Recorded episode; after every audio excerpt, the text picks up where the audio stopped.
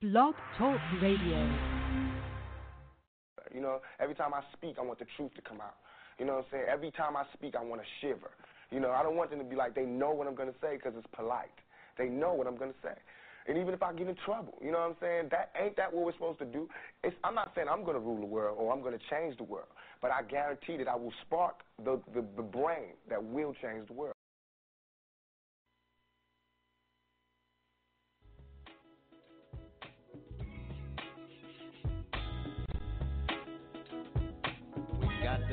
Personal responsibility, political accountability, and corporate culpability. Get up, get up, get up, get up, get up, get up. We must eliminate poverty. I don't care what color the person or child. Get up, get up.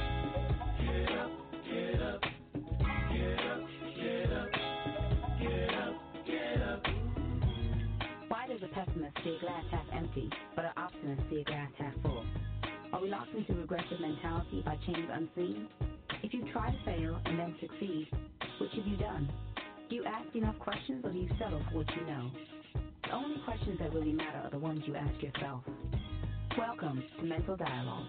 All I ask is that you think, think, think,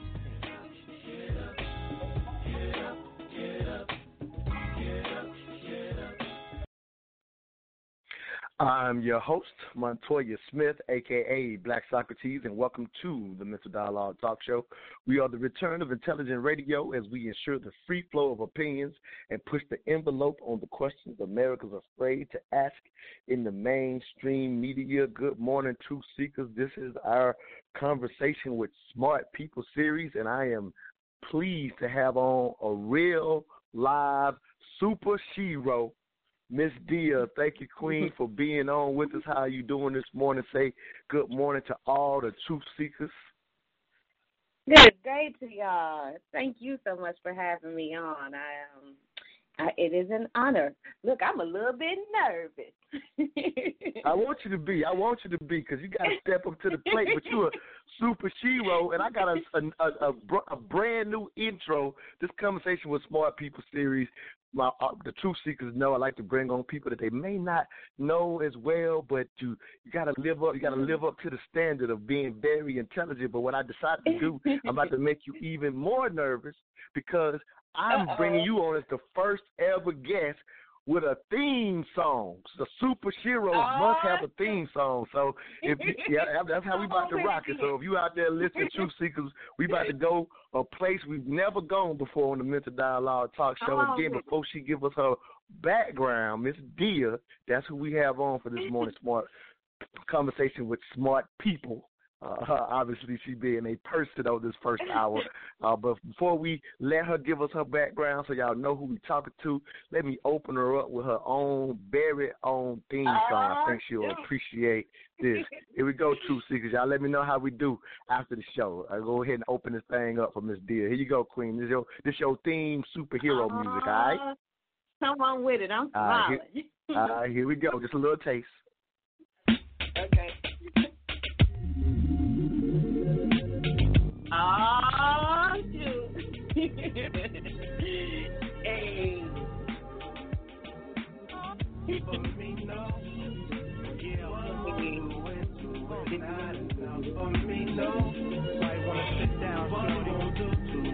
Hey,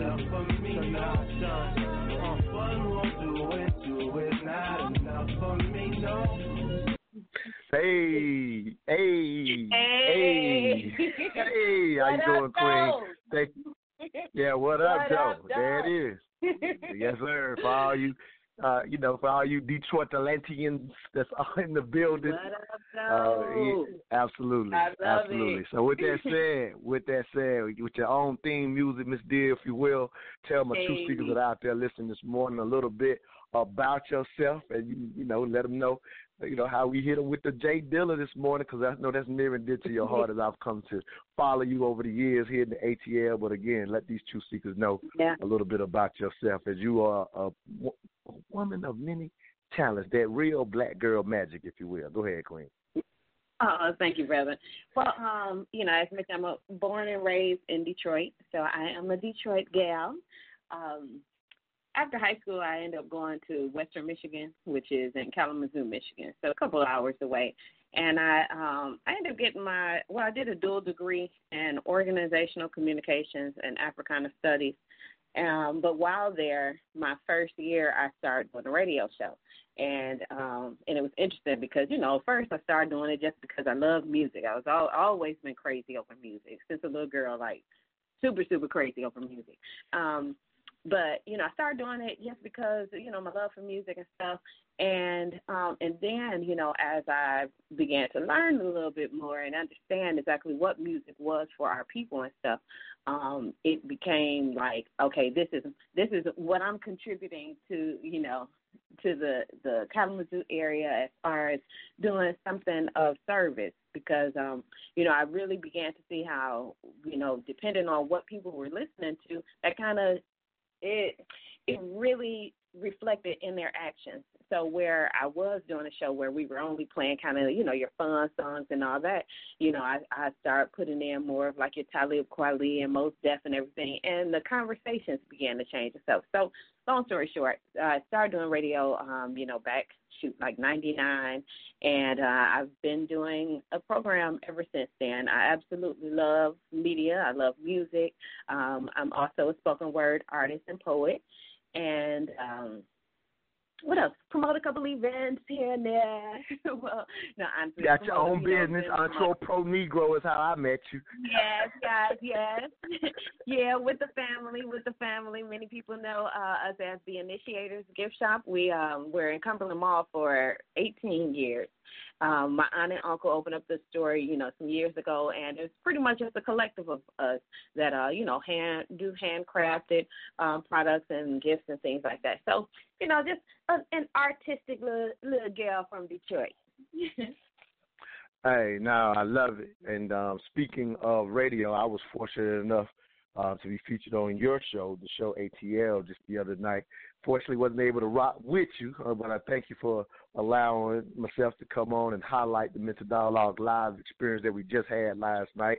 You know, I, I got years. I've been. I'm trying to get you there. I'm trying to get you there. So I got. You know, I got to open the show. I'm happy to get you on. I'm glad to do this. Thank you for letting me come on the show. But I definitely want you to come and get a chance to experience the live experience with us. But again, thank you for uh, allowing me to. Yeah, the, yeah, absolutely. Thank you for allowing me to be on the show ATL and your you know and your peeps held it down. So that just speaks to your thoroughness uh, in, in the sense that not only did I get to highlight uh, the event, but we ended up you know getting into some of the com- you know current topics. Um, then I figured you know you and I could chop it up a little bit about that again. I want people to understand. Okay. I bring on intelligent people to this show, and I know we ended up chopping up a little bit about the Jay Z uh, situation. There's a lot of places that could go. Uh, we got about a minute and a half before break, but just um, since I didn't get a chance to hear your thoughts on the situation with Jay Z, and I think, and then we actually learned a little bit uh, since the the show the other night, which was uh, we ended up talking about uh, the idea that Jay Z had called JD on that whole NFL situation, saying, "Hey, don't do the deal," and JD has now come out and said, "No, that's not how that conversation went." So we didn't have that information the other night. But just a quick yeah. thought from you: um, How did you see that? You know, hold that situation um, the other night. Just again, just to get a highlight of how you see some current issues that are out there on the table. But honestly, with this Jay Z situation, I'm just kind of wanting to sit back and see how it all unfolds. You know, cause it's one of those mm-hmm. things where it's like, you know, uh, we we just don't know. It doesn't look the greatest, but um, I I don't know. A part of me still have a little faith in him that you know he wouldn't just be that much of a sucker. So I'm a I'm gonna just kind of sit back and see how it unfolds.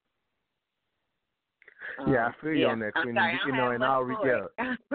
no, no, that's absolutely. I respect it. I we ended up touching it last Saturday just to throw it out there, and I I didn't mm-hmm. plan to because I I, I personally didn't see it as a, a major issue, but obviously it blew up, and um, you know we felt like we dealt with it in some ways that maybe weren't currently talked about, you know, within the media. But I feel I feel you in that sense that I I actually do personally believe the the, the brother the king has a has a has a track record where we could at least give him that much, right? Or wait and see uh, uh, approach. Right. You know what I mean? Right. But with yeah, but with yeah, with that said, let's go to a, a quick first break, and again, a tribute to the Super Shero. Uh, we'll be highlighting some some Jay Dilla music uh, throughout, and we'll definitely get into her love for Jay Dilla and why and then why that is the case. But with that said, let's let's take care of our sponsors, and one of our sponsors is B Champs, and we'll be right back. All I ask is that you think. Did you know that 53% of violent crimes against individuals occur between 6 a.m. and 6 p.m.? That's over half during the daylight hours. What would you do if someone threatens you with a weapon? Don't get caught unprepared. Call your personal safety experts, B Champs, for their street smart training. If you are a business owner, did you know that businesses are losing over $36 billion annually because their employees are victimized by violence? And over 80% of the violence takes place in parking lots and garages. In many instances, the perpetrator could have easily been warded off with B Champs Street Smart Training. So whether you are a small private group or a large business, B Champs offers a personal safety program to fit your needs. Contact them directly at 770-643-1286. Again, that number is 770-643-1286 or visit their website at b-champsllc.com.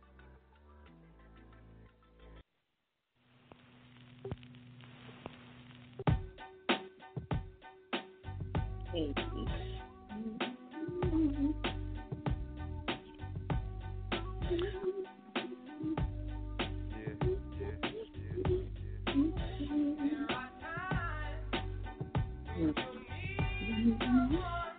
You good, Queen? Rock with it.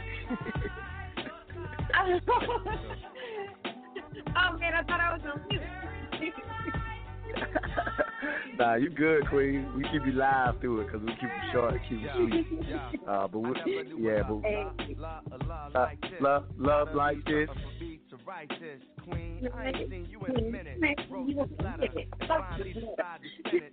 That's a musical boy right there.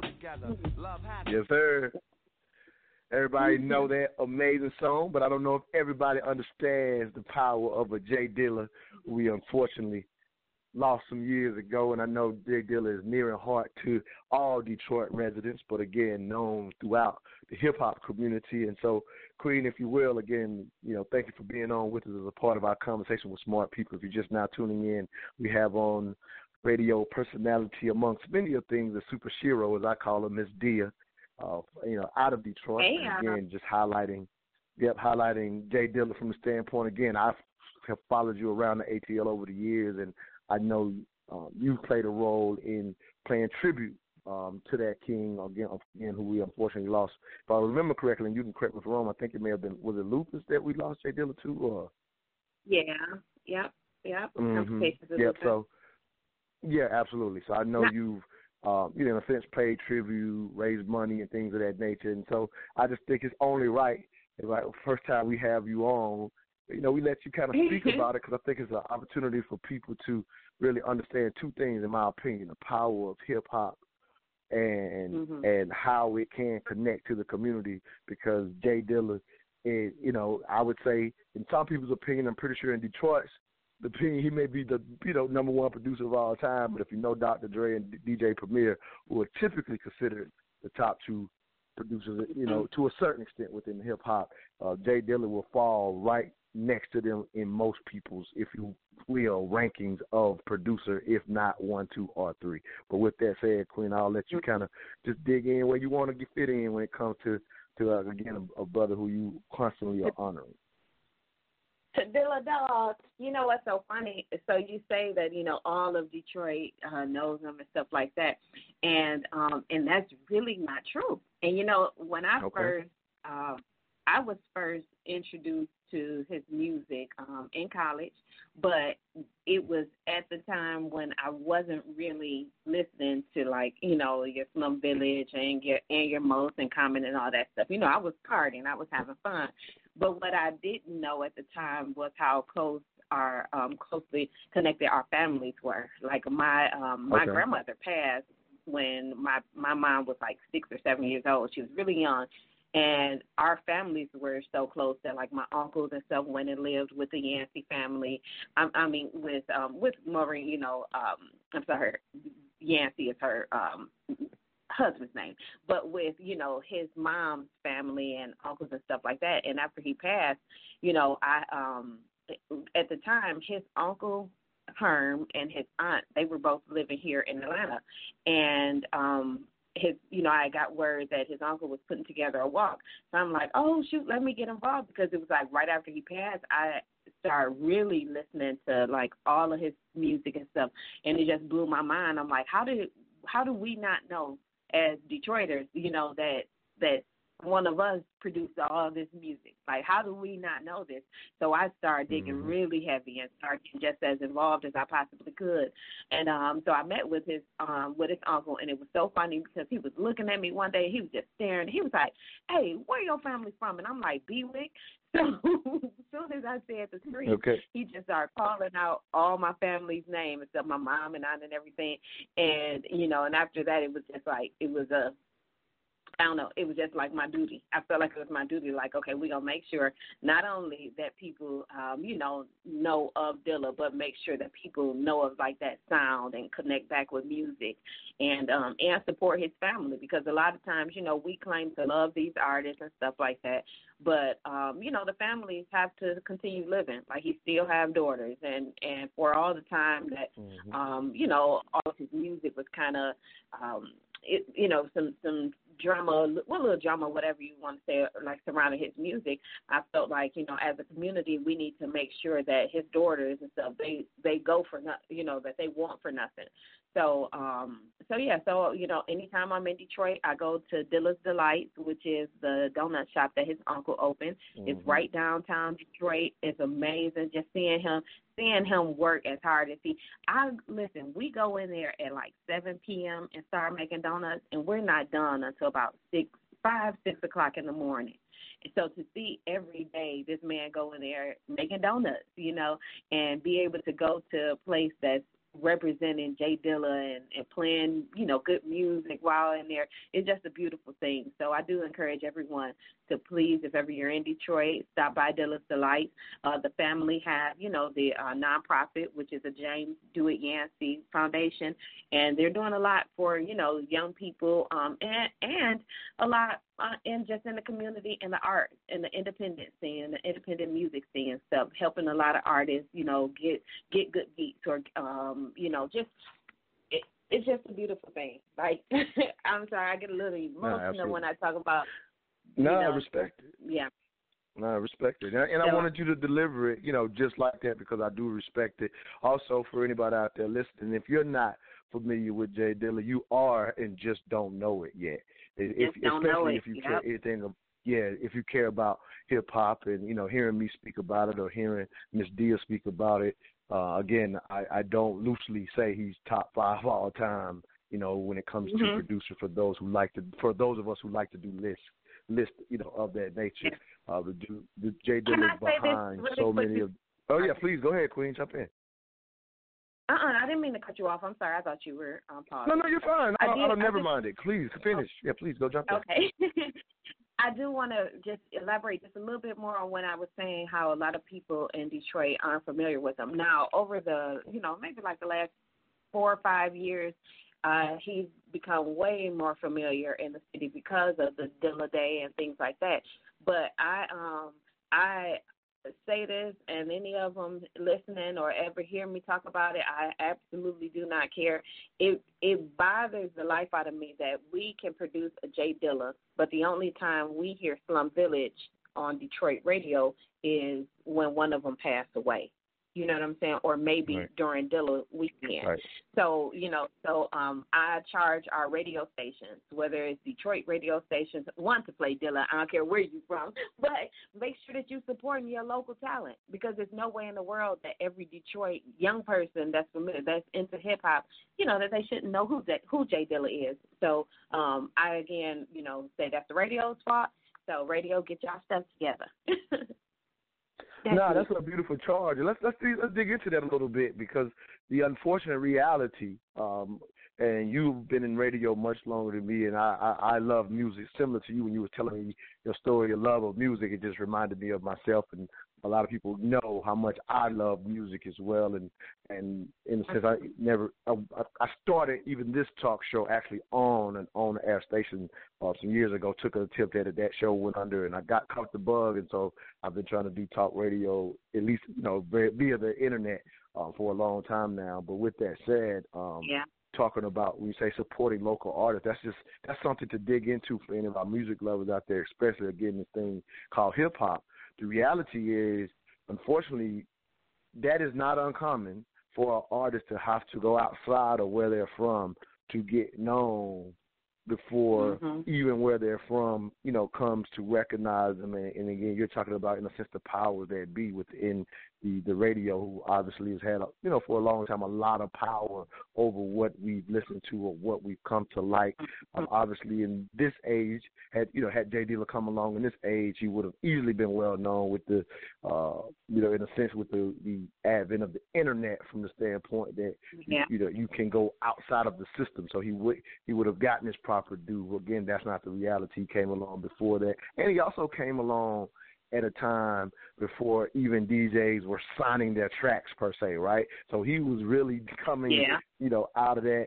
You know what I mean? You knew the artist, and only lovers of the game that opened up and read liner notes came to know who some of the top. You, know, you kept seeing these recurring names, and you kept saying, okay, Yeah. if my favorite artist will keep using this person, okay, and, and then you started you so you had to love the music to figure out a producer's sound because they did not, you know, they did not tag the beat before the song started. Like you know, again, which is I'm not saying anything's wrong with that. It's actually a smart thing for producers to do. But again, that that brother, that king came along before that, and if I, if you will, I'll even say that at least again I don't know the man, but just listening to the artist and you know obviously the Questloves of the world, who definitely would rate him number one of all time, and there's no close second to a Questlove, right? Jay Dilla is, is his guy, you know what I'm saying. But with that said, um, you know, he, it to their, you know their view of him was in a sense this that humble, great at his Mhm. craft kind of person who just carried it like that, and so um, that that probably played a role in you know in a sense of him not coming you know coming as known as well. Just to throw that out Yeah. there. But the last thing I'll say, and just want to hear your thoughts on this is, um, it is very common for people to have to go outside. Atlanta really, based on my time in the music Mhm. industry, was one of the first places to truly support local artists in a way that most radio markets really have never have. Atlanta has made that unique. I think some stations may be doing more Yeah. of it now, but it was one of the first markets to if something was bubbling on the streets in ATL, those program directors would pull it to the radio, and most program directors are afraid of that. So that's the Mhm. unfortunate reason why you're probably still experiencing the very thing you know you're talking about. But you've been in radio much longer than me, so I definitely would kind of hear your get your three cents on that being a reality really around the country for a lot of artists, unfortunately. Yeah. Oh yeah, it's it's to me it's one of the most um and just being real with you, it's one of the most weak it is it's beyond weak to me to know that you have all of these radio stations that, you know, are filled with people of color, filled with black folks. And and you know, they know what this music means to us and stuff and to know that um, you know, they aren't supporting or aren't they aren't bucking, you know, because we'll talk with them and many of them, man, we can't play this or we can't, you know, we we have a strict playlist, we have to stick by stuff. Well, how are you not bucking? How how how who how can somebody tell you I'm gonna give you all this music? Most of it's whack. Most of it's telling your children to kill somebody or either sleep with every girl in the world and all that, and you're not bucking. So you know it's to me it's one of the major things that we have to start focusing on and really addressing because it's music and we can't play around with this music. We wonder why our babies out here wild the way they are and stuff.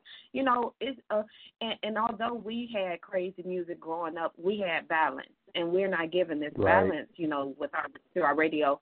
Um so it's something that we should be concerned with. And and to me, it's not enough to just say I'm supporting local artists or I'm supporting independent artists. It's what kind of artists are you supporting? Because you can be supporting local artists, local independent artists all day long, but if their sound and their message is the same thing as this commercial stuff, then it's like, yeah, you you know, really are you supporting independent artists or you know, you're probably getting something on the table for it. You know, so it's one of those things where um, I think we really need to start holding our radio stations more accountable. Like there's no way in the world that you know even when you talk Atlanta and independent artists and stuff, some of the dope MCs like your you know your Jaws of Life, your uh, Four Eyes, Mhm. know, even with Sci High.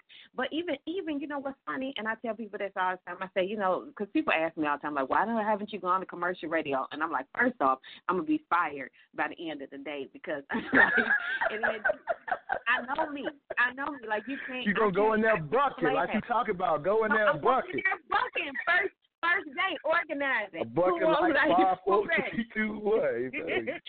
you know what I'm saying? But for real, like there's no way in the world. That's why I love WRG, you know, the way I do. Um, because for us to be in Atlanta and, you know, you have uh uh Cujo or uh Timo them drop an album and your radio station, if it's not Goodie Mob for you know as a group, even if it's Goodie Mob, because they don't really be playing, they don't really play any of the new That's Goodie. real. They don't even really play. They don't play re- new uh Big Boi. How the hell you not play new Big Boi like that? You know. And that So, hey, that last play album classic and nobody knows. Fire. Even in the A. fire. That's real. Atlanta radio don't is fire. not playing it. Come on, how in the how in the world does a Big Boi? How in the world do you have Goodie Mob you know, put albums out and you can't get FM radio stations to play this? Don't talk to me about no you the people of the streets of the community of the city. I don't want to hear that. I don't want to. I don't respect any of them. I don't. Re- to be totally honest, I don't respect them because there's no way in the world anybody could tell me, hey, you can't slide in that new Big Boi it, when Big Boi put an album out, and I'm in Atlanta. How disrespectful is that to the culture, to the people? Yeah, How I ain't even I ain't even put it in perspective. I was just so mad that nobody knew. Cause the cause cause cause I'm in I'm in this one uh matter of fact I need to get you in this group. I'm in this one hip hop Facebook group and I don't do this is really the only group I really get involved in, right? Or whatever. And um and the thing, you just throwing it out there real quick, and again, it's just you know, just some, you know, just some stuff. But again, I think this is very important what we're talking about. But like, people really don't know how good Big Boi has gotten and continued to grow and become as an mm-hmm. artist. And so it's like, so when you, I say, I'm, so when you say, how do you put out, you know, how do you not even recognize a Big Boi album in Atlanta? It's like at the time when y'all was loving Big Boi, y'all don't even the city doesn't even know he's gotten better because of the very thing that you're Yeah. talking about. And I've never even thought about that until you just said it. Mhm. It's disrespectful. It's disrespectful, and I got I I have absolutely no respect for all these grown, eh, you know, men and women, brothers and sisters that at radio stations that's scared. Y'all are scared. That's crazy to me. There's no way in the world. Y'all, to me, they're no different than any of the rest of these. You know, it's I don't know. Well, we talking about the NFL. We need to be talking about these radio stations. We really do. We really do. Because it's no joke. No, It's- that's it's fair because here's here's something. Here's a charge, and, and people because this is a conversation that if if I could probably do once a month a conversation about the effects of hip hop on our community. And when you first opened about mm-hmm. from your your original background, Ms. Dia, you were talking about just your love of music and seeing what the the power of music could do. And so when you say, yeah, what what are we out here talking about? I would agree with you. You know, Jay Z NFL deal is what it is. Uh, you never know what's going to become viral. Popeye's chickens become viral, but this issue of music constantly gets talked about, and it's like we have forgotten the power of it. Now, the you know the unfortunate thing, what I'll say is, quite often the music gets blamed, and I'm I'm not I'm not willing to go as far as blaming it, but I will say with the, the the messaging of music plays a role in our lives, and so it becomes a basically a conduit to what we take in and how our lives play out. So it is too powerful not to address this. So I think you know you're absolutely right when you when you make that charge. But we are up against our next break, so um, if you will, we are talking to Miss Dia for this morning's conversation with smart people. I hope y'all are enjoying this this live conversation with again this super shero. Hey, We're gonna go to a quick break. Absolutely. When we come back, we'll continue this conversation with Ms. Dia. We'll even open up the phone lines just in case some of y'all are interested in getting a question in here or there uh, with this with this beautiful queen. All right, we'll be right back. All I ask is that you think. Square Business Entertainment brings you their latest hit, I Really Want You by Taylor Pace. Take a listen.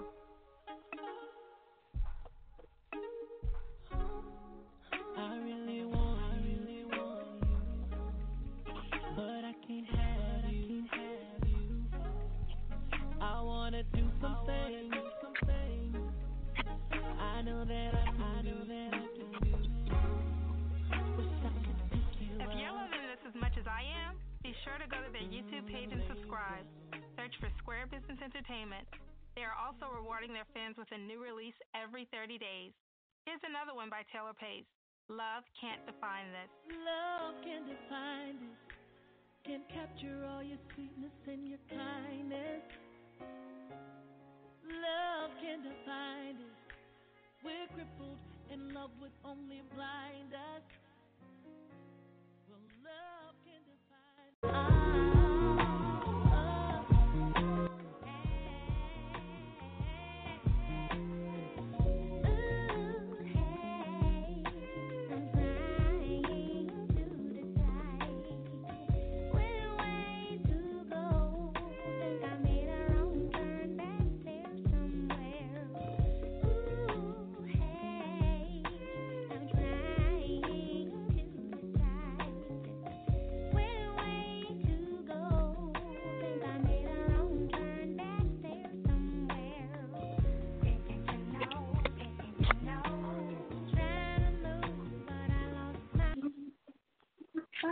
Welcome back to the Mental Dialogue Talk Show. This morning's conversation with smart people. First, our guest, Miss Dia, radio personality, their own show, their own WRFG, the show ATL. We don't mind showing love to others. If this queen showed me love the other night, allowing me to come on to her show, and so definitely glad to have her on again. I call her a and we're playing a little homage to Jay Dilla. For those that don't know, this king has touched plenty of music that you know, even if you've never heard of him. Although, as she said, people have come to know.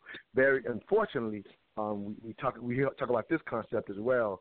Uh, people not recognizing you or knowing you to to to their gone. You know what I mean? And so uh, we're gonna play a tribute at the end of the show that talks about giving people their flowers while they're here. But again, that'll be in the second hour. So stay tuned, you know, for that as well. But Queen, uh, thank you for being with us this morning. And for anybody on the line that may have a question, would like to ask this deal something, or just get in on the topic that we're discussing this morning, please press one if you're on the phone line. If you're online, the number to get in is six four six seven eight seven one six nine one. Again, that number six four six seven eight seven one six nine one. You will need to press one to let us know that you want to speak. So yeah, Queen, there it is. You know, people don't know Jay Dilla behind Erykah Badu. I mean, he's behind so many of the artists that we've come to love, and they all, if you ever see them talking about that man, their their love is is impressive, and and and they just speak of him in the highest esteem about his ability to create uh, amazing sounds. And again, not to make it all about that King, but again, if we're gonna highlight it, we're gonna highlight it. And now finally, We're gonna now I highlight it, we're understand your gonna highlight love because it's, yeah, we're gonna do it right. You know what I mean? We're gonna do it right. But uh, yeah, just jump in where you fit in, Queen. Again, it's just you know an opportunity to to explore your life, you know, and talk about what's going on. It's just conversations, Queen. Mm. Now, you know what? Um, I do want to also let you know that whenever you want to come back down there, because I hate that I missed the show with you on it. So whenever you want to come back down there, you are so welcome. Uh, you know, come on back down there with on the show with us. Oh, okay. I like open door invitations. So you didn't know that was all part of my diabolical plan from day one. you know what I mean? I'm like, okay, let me bring her back on the show so then I can get an open door on show the show ATL. I'll almost be like a personality on that joint.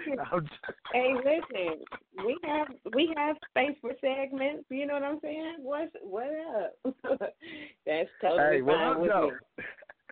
Right? Yeah, it, was- it was funny because um, I don't know if you had a, I don't know how if I don't know if there's a replay or anything like that, but um, yeah, it was dope that um Minister Server popped in on the conversation, so it just went it just went all the way live when that king showed up, and I said, you know, obviously Yeah. we're talking about hip hop, that's a man that has to be respected in the ATL area when it comes, you know, you know to to this hip hop thing. But at the end of the day, um, you brought up that powerful point how we need to be discussing the power of this music, you know, what what, what it is capable of doing because what the reality is we have lost sight of in a to a certain extent. There's definitely the artists that are doing it, but again, like you said, they're not being highlighted. We've lost sight of the role that music has historically served in our community. Yeah. And like you said, if the balance is missing, then we've lost sight because there are artists doing it. Yeah. You know what I mean? I'm I'm blown away. I can't wait. I didn't get a chance. I'm I'm gonna listen to the Rap City today. You know what I mean? Which is I think Yeah, the timing of her album is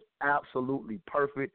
Coming off of the Jermaine Dupri comments about all the women are rapping about the same thing, and you know, and and the, hey, the internet spoke up like you just don't know these cats. But the reason that Jermaine Dupri, who's a music mogul, does not know is because of the very thing you're talking about. Cowards not willing to play that that real sustenance, uh, uh kind you know, that substance in the music. That he should know that a Rapsody exists, and I can't wait to go get that album. I've heard a couple of cuts, and I'm blown away. Uh, go ahead, Queen. Yeah, she's out cold. I haven't heard it yet, but um, that's my plan to to sit with it either today or tomorrow. But yeah, she's something special. She is. But you know what? Um, uh, and it, it's interesting because when we have conversation, I think a lot of times people are assuming that when we say that, like, okay, yeah, the mu- music is this, uh, or whatever, it is that we're saying that we don't want to hear anything unless it's, you know, fight the power and all that. And that's so not the truth. Like, I don't want to hear that all day long. Like, I want to back that thing up. I want to, you Mhm. know, I want to have fun with it as well. But again, when we when we don't realize that, like, if we're not giving our next generation, like, you know, uh, just a solid, like, all right, listen, this is this is what this is, and then this is what this is. You know, give, just give them, let let Right. them know what time it is. Let them know that it's okay. Because I think I know. Well, I would say my experience has been with dealing with a lot of like independent artists, especially the younger ones. A lot of them are making music that they feel like, okay, well, this is what the radio will play. So they're Right. not even thinking about tapping into something else, you know. So you know we have to make sure, and that's that's why again I think what you're doing is so important. When you talk about independent media overall, it's our our role is so important right now, and a lot of times you know we don't get the flowers and we don't get all of the the, the perks, and, you know we don't get all that stuff, but if we think about it, there are still a lot of people that depend solely on radio for their music, or solely, you know, whether they listen to internet radio Mhm.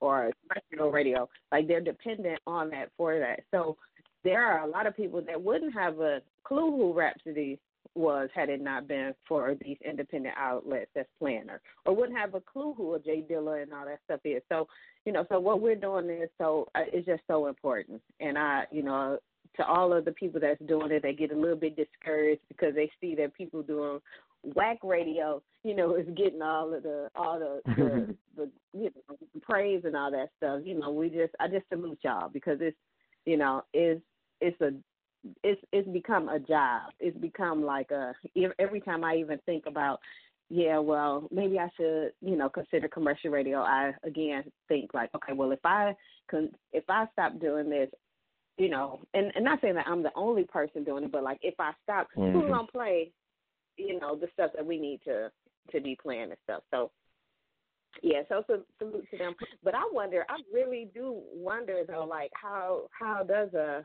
a you know a Big Boi like say, I know we were talking about that, like how how does that make you feel knowing that like all right, I've basically I'm one of the you know pioneers in the city and stuff, and I don't get I don't get radio play. Like I don't understand it. Yeah, that would be dope to hear it from again, like you said, somebody who put Atlanta on the map in a major way when it comes to this, you know, this hip hop thing. And and and, and you're talking about, you know, speaking of this role, like let me highlight our sponsor that you just heard, Square Business Entertainment. I was fortunate enough to bring on uh, Vicky Dalton, the CEO of Square Business Entertainment, and he's playing that he's in that independent game and and teaching artists how to get to the bag. He has a, a, a very dope corporate background, so understand the business side of it. And so uh, he literally, the name in itself, Square Business Entertainment, means something to him and in how he handles, you know, the artists that are with him. And again, just to even highlight uh, our sponsor, which I'm thankful for as well. But if you even notice in the commercial, uh, just kind of how they're moving.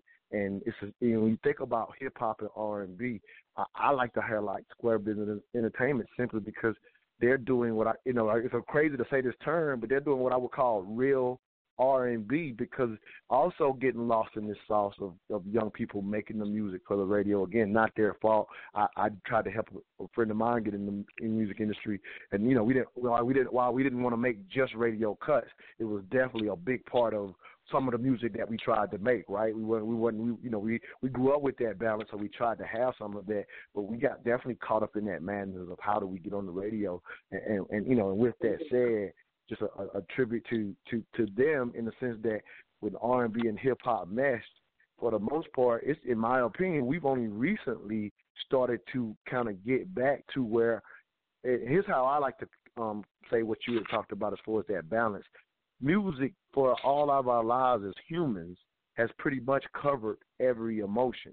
Well, we've gotten to a point now with this when it comes to commercial radio, it's kind of like what um, Steve Harvey said when he said hip hop doesn't talk about love anymore. And it's like, how did we in hip hop stop touching every emotion that we deal with, in a sense, again, mm. commercially?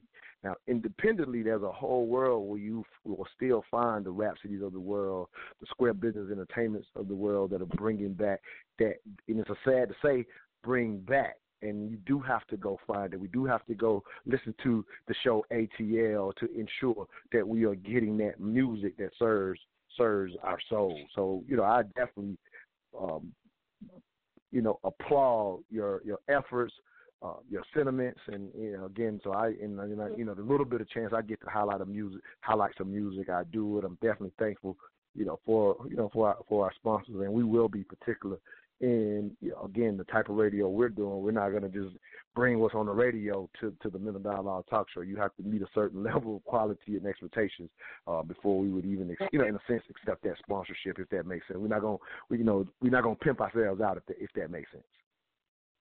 Yeah Cause you know folks love being pimped out now. yeah, yeah, yeah. Speaking of that, um, yeah, which, and I, and yeah, this is just throwing it out there. I just kind of hi- highlighted, uh, hey, this, this, this, I guess this internet viral Popeyes chicken. I, I these these viral issues never bother me, but I see that they bother a lot of people. Uh, some people, you know, get on the hype of it, and then it seems like there's another group that's always tearing it down. I, I personally don't like to see us get caught up in the madness where where we're upset with people over something going viral. Uh, you know, because you really never know what's going to go viral. But I definitely seen people that are just looking at people like y'all are crazy, or why you not supporting you know black owned businesses like you're supporting Popeyes. So any thoughts on that? You know that viral issue of, of Popeyes chicken. Any thoughts on that, Queen? I'm not eating it. Not not while everybody. Mm-mm. You can't pay me. That's the easiest way to kill some Negro. I'm doing it while everybody while the hype is here. No way, you ain't about to have no sir. Um, but I feel you. You know, when especially when it's something that's fun. You know, let people have their fun. Now, I also feel the whole. It would be great. You know, especially as a business owner. You know, um, it would be great if our friends put even two percent of the effort that they put into promoting other things if they did that to help us with our businesses. That would absolutely be great, and that is a conversation that needs to be had, whether we have it, you know, in relation to, you know, or comparing it to how much we support anything in particular. Um, I don't care when the conversation starts or how it gets started, but that is a conversation that we need to have. Like, you know, as far as, you know, being in a black business owner, we have to start doing better supporting our people and not just on some when somebody you know when when Target when or and I'm not that Target did this I'm just using them as an example but if Target you know if they treat us wrong then we say oh we're gonna go support Mhm. our people you know having a having that shop um you know for years uh and, and during the years where we were dealing with all of the you know oh these people were treating us bad so this year we're gonna support black we only gonna shop black and all that stuff it was um it was beautiful. It was beautiful to see that for a second, you know, we were talking that, but then like right after the holiday season, it went back to like, okay, now you back shopping with them, or you not, Back you know, normal. shopping with, with black folks. Mhm. And I tell people all the time, I say, you know, right now, even if it's just our bare necessities, our toothpaste, our deodorants, our oils and stuff, like our soaps, there should we shouldn't be getting our stuff from any place besides a black business right now. And you know, every um folks yeah, I mean and I say that just because those are small things because it's too much to ask us, hey, go, you know, make sure that you buy this fifty dollar item every month. You, that's too much. But for the things that you Right. have to buy, you know, um, one, when it comes to the quality of the products, you know, our businesses are Hey, matter of fact, Queen, let me do this real quick. Let's um, let's run to Okay. Let's run to a quick break and come back and yeah, and let's go through those those those those issues you have because this is a great, uh, I think a great segue, a great topic for us to discuss. You like you said, being a business owner yourself, we do we do those discussions on here. So we'll be right back with Miss Dia on uh, on the show ATL amongst many of your things. All I ask is that you think. If you're looking to purchase or sell a home in Atlanta's competitive real estate market, there's only one real estate agent we call on, Ephraim Abdullah. Not only is he honest and straightforward, but he has a proven, repeatable strategy that consistently gets his clients the homes they wanted versus their second or third choice. What's Ephraim's secret? His virtual on the spot offer moves his clients to the front of the line for purchases. And for sales, his no nonsense approach gets your home sold and off the market. For a results oriented real estate experience, contact Ephraim Abdullah, a licensed agent powered by eXp Realty at 770 800 7922. Again, that number is 770 800 7922. Good doctor. Come on, come on, come on, come on, come on, come on, come on, yeah. Hey, hey,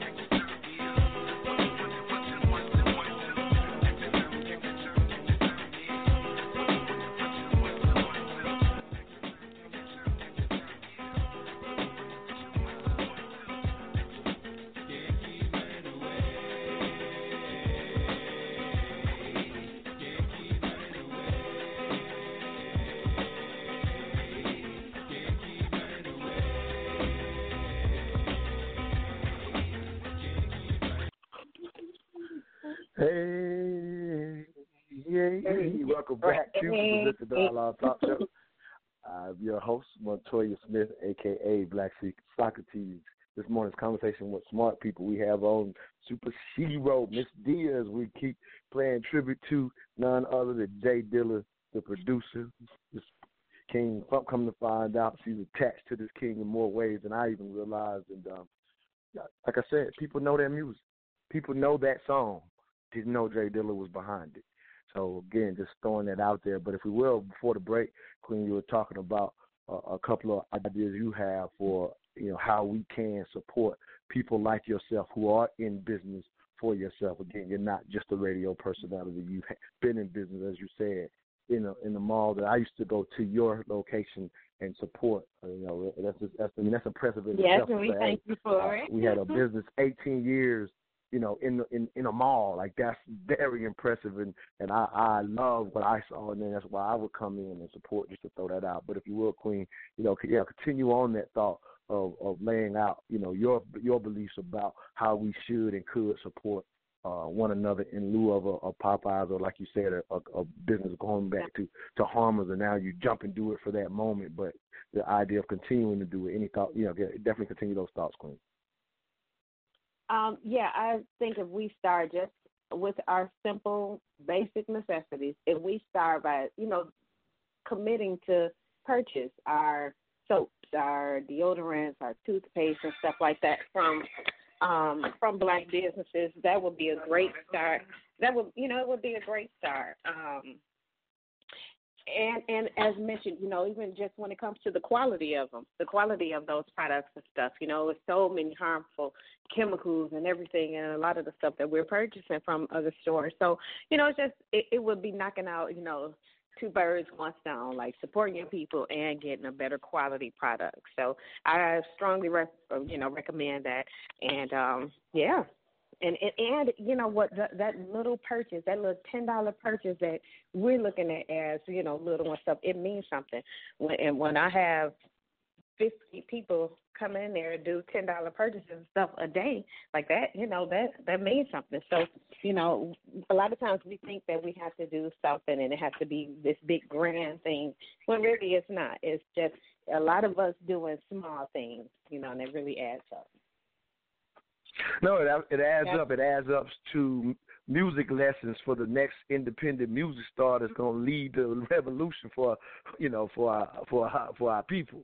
Uh, again, yeah, those little things add up to you know keeping the lights on. You know what I mean? And so, yeah. like you said, people jump to the bigger issues, but just being consistent with, uh, like you said, areas where we do know that we if if to a certain extent some of the areas you just mentioned we you know we've actually saturated some of those areas. So you're absolutely right. It doesn't make sense uh, for us not to uh, go ahead and start supporting you know those businesses on a regular basis. Because what I always say similar to you like you said just being people being driven to do it when a certain business in a sense treats treats us wrong. Um, well I'm not a huge fan of the to be honest I'm not a huge fan of boycotts, especially on the national level, and I've got a video explaining why they're not effective. For example, on the on the national level, I'm not going to necessarily bring all that to the to the table this morning. But what I will say is, when you do regularly support a business like what you're talking about, whether it be soaps, whether it be toothbrushes, whether it be toothpaste, and we're definitely again saturated in those areas. When you do that, mm-hmm. you in effect you in effect inherently boycott because at one point you were using this product, you know what I mean? And so once you replace that product that wasn't from someone, you know, uh, that looks like you, when you replace it just by the nature of saying, oh, I got a quality product that I continue to use, well, that brand can't it doesn't matter what they do so you've already so when yeah. they do something it matters not to you i mean I, like like for example you know here in atlanta we have the advantage of having for example a lot of black owned coffee shops. We get the live experience at urban Mm-hmm. grind which is you know where we do it regular on a regular basis. But you know even when they're with the starbucks fiasco or whatever and you know and very unfortunate what happened to those brothers. But i would i'd say here in atlanta Starbucks does not concern me because I am regularly in Urban Grind. I am regularly in Sublime Donuts. There, are, you know, here in this city, and I'm assuming in Detroit, for example, as well. There are places where we are aggregated, where some of these things shouldn't become an issue because the availability is there. You know what I mean? In in a Yeah. Detroit, in a Atlanta, I you know would make that assumption. I'm from a small town back in South Carolina, so in that situation, not so easy. Not so easy to, in a sense, find you know businesses that you Mhm. can, in a sense, support it their way. If you're an online shopper, then you don't have that excuse because we do you know, most of our businesses are shipping and sending things via online. So if you are an online shopper, then you definitely should make an effort, in my opinion, of a percentage of your money going to people who look like you. Because here's the reality with other groups: it is very natural, in a sense, to support their own. And reality is, no group is um, protected against convenience. And so you know, I always say buy black and sell to everyone. So if you're in a convenient situation, you're going to have people support you more than just your own. But we definitely could or should make a commitment to a percentage of our money based on how you live, like you said, not necessarily the big purchases, the things that you can easily do that doesn't affect your household. Those are things that, it, with with an effort made, here's where I think it pays off, Ms. D, if, if you will, is when the effort is made in front of our children, then our Mm-hmm. children will one day fulfill Mhm. the demand if we show them there is one. Without showing Mhm. them there is a demand for our own things, then even now, even though people are now on this more entrepreneurial kick, what solution do would they have for for our community? Because we don't, if we don't show that we'll support, so a demand Uh-huh. is how you get new solutions, and so that's the aspect of when I have I always put hashtag Buy Black is revolutionary. I'm thinking long term with it. You, you understand what I mean? Versus just the. Let me you something. Yes, I'm sorry. Go ahead, Queen. Oh, I'm sorry. I was just gonna say, even with them seeing when when children would come into our store, I'm telling you, it would be day. It would be times when we would really be sitting there like, okay, are we gonna be able to keep the doors open? You know, just on some real talk. You know, because so Mhm. it, just because we didn't have en- enough of us shopping with us, where that you know it shouldn't have even been a question whether we should we could have kept the doors open, but we we would be in the middle of feeling like that, and it would be like the Most High would know just who to send in there. And here comes some children, They're like when they you know walk in and see big old pictures of Malcolm X and Marcus Garvey and Nina Simone and all this stuff, you know what I'm saying? You like you you just saw their whole face just light up like mm-hmm. wow. You know what i'm saying? Like I, i've been in all these stores but i'm actually in a store with all this stuff that looks like me and it feels right and it, you know so it, it really is important that they see us like you say they see us shopping with each other. They see us you know they see us in every role possible you know us as the consumers us as those providing the product they see all of that stuff so it's it's so important you know it, what you're saying just i mean it it just touched a little place because i'm just thinking of those babies faces you know No, it's absolutely because that's you know that's ultimately because you know we do think of it right you know kind of right at the retail level, which is important. But you know, Dr. Claude Anderson is talking about you know the concept of being ver- vertically integrated. If you're in Atlanta, just to shout out the We Buy Black convention is here um, this weekend. I'm you know unfortunately I know you're out of town. I won't be able to attend it, but to even throw that out, if you didn't, if you haven't heard about the we you know We Buy Black opportunity to do the very take your children so they can see the very thing that Ms. Dia just Yes. mentioned because again that's where the obligation goes or whatever. And I and I don't even make that charge, Ms. Dia, to be very honest. I don't make that charge to say to be negative about us. It's just the understanding of how mm-hmm. naturally spending with your own, how it serves the future. Because the reality is, if we're going to be honest about our history in this country, we've unfortunately almost been programmed to do the opposite of what other cultures naturally do. So it's not a charge against mm-hmm. us in the sense that this this concept of how we are was done with some intentionality. So therefore, we must be intentional in reversing the the aspect Yeah. that when we walk down the street at a local store, that person doesn't look like us. But if you go to any other place outside of the United States, they don't have, they don't have to say by Hispanic. They don't have to say by Asian. They don't have to say by Arabic because when they grow up and walk down the street, that person looks like them in this melting pot of the United. States. Not necessarily as easy, but with our history is another reason because it, it has been commonplace for, in a sense, outsiders to own the local store. So, so because we've gotten used to it, we don't conceptualize how it hurts our future. And so that's a thing that I like to throw out when we even talk about this concept of, of buying black. Um, but with that said, you know, um, I, I, I, go ahead, Queen. Please jump in. We got a couple more minutes before you go, Oh, so I want to make sure we see- let you get in all your thoughts. No, you're good.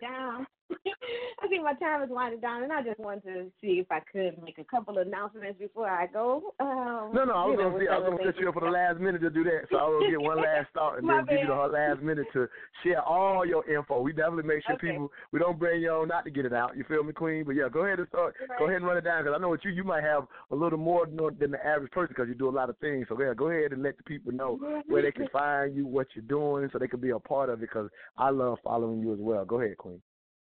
Thank you. Okay, so I am on Instagram at Pretty Dope Dia, and Dia is spelled like day, or you know Detroit Institute of Art, but it's D I A. So it's pretty dope Dia. Um, every first Saturday, I well for the last ten years we've been doing um, what's called It's Showtime, and it's a, an Apollo style open mic where we give away um, between two hundred and four hundred dollars every month um, to an independent artist, but it's open to any kind of art form. Um, but I recently partnered up with the brothers that uh, promote the Cali Picnic, and we do um, it's called Attention Atlanta, and it uh, features the It's Showtime over mic.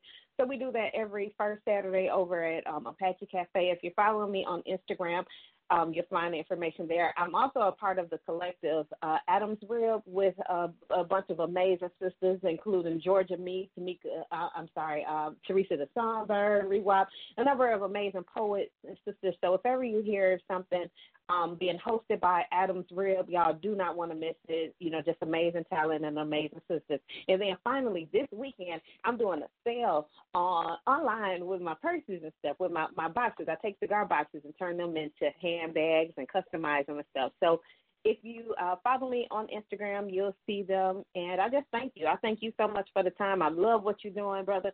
And um, you know, I know it's been a long time coming, but we will connect in many ways. So um, thank you again so much for everything you're doing and for having me. Absolutely. I got one of those dope cigar boxes, y'all. Y'all need to check that sale out. Hey. If you will, Mr. If you will. hey, any connection, your websites, all of that, if you will. Uh, I think we're on Facebook. If not, text me, and I'll make sure for the replay of the show, I'll have all that information um, available in the comments so that people can just literally click on the link. So just make sure you send me that. Find me on, I think we're uh, friends on Facebook. So if you will, just send all of that to me inbox, if you will, okay? Okay, I sure will. Thank you. See y'all. All right, thank y'all. Thank no, absolutely. Thank you, Queen. We are at the top of the hour. When we come back, we'll come back with some of y'all should know Soul Scribe. Sometimes she co-hosts the show with us, but we're going to get deep into that Queen's background. And she is a amazing spoken word artist. We will go to a quick break and come out of the break with some of her artistry, just so that y'all become aware of Soul Scribe's many of talents aside, besides helping me host the Mental Dialogue Talk Show. We'll be right back. Well, all I ask is that you think. My name is Montoya Smith, aka Black Socrates. I am the owner and facilitator of the Mental Dialogue Community Support Group, focused on practical solutions and the collective thinking of the black community. We do that one of two ways every third Friday, 7 p.m. at Urban Grind, or Saturday mornings, the Mental Dialogue Talk Show, 10 a.m. to 12 p.m. Eastern Standard Time. Contact us at mentaldialogue.com or on Facebook at Mental Dialogue. All I ask is that you think.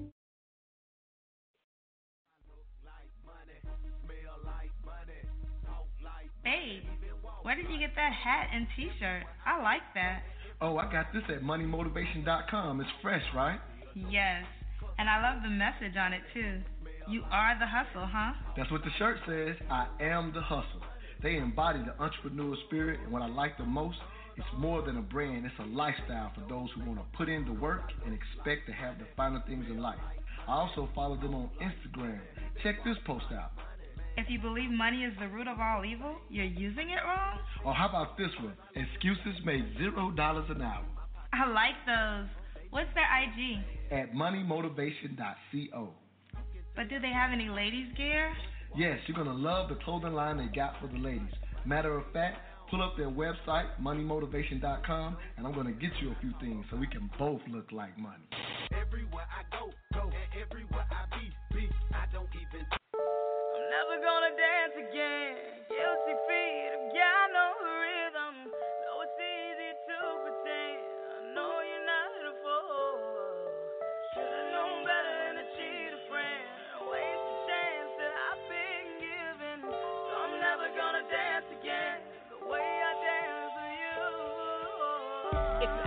Breathe for you, I tried to. Empty out my lungs till my face turned black and blue if it meant sacrificing my life just to please you. Wanted to be your everything. Wanted to be your Coretta, forgot you weren't my king.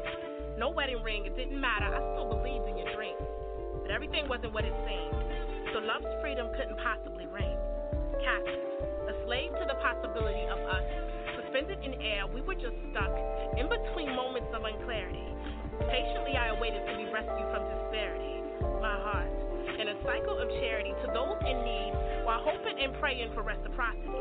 Still pumping after all those beatings, needing for someone to see me just for me. So I'm never gonna dance again. Never gonna love again. At least not the way I did. With you.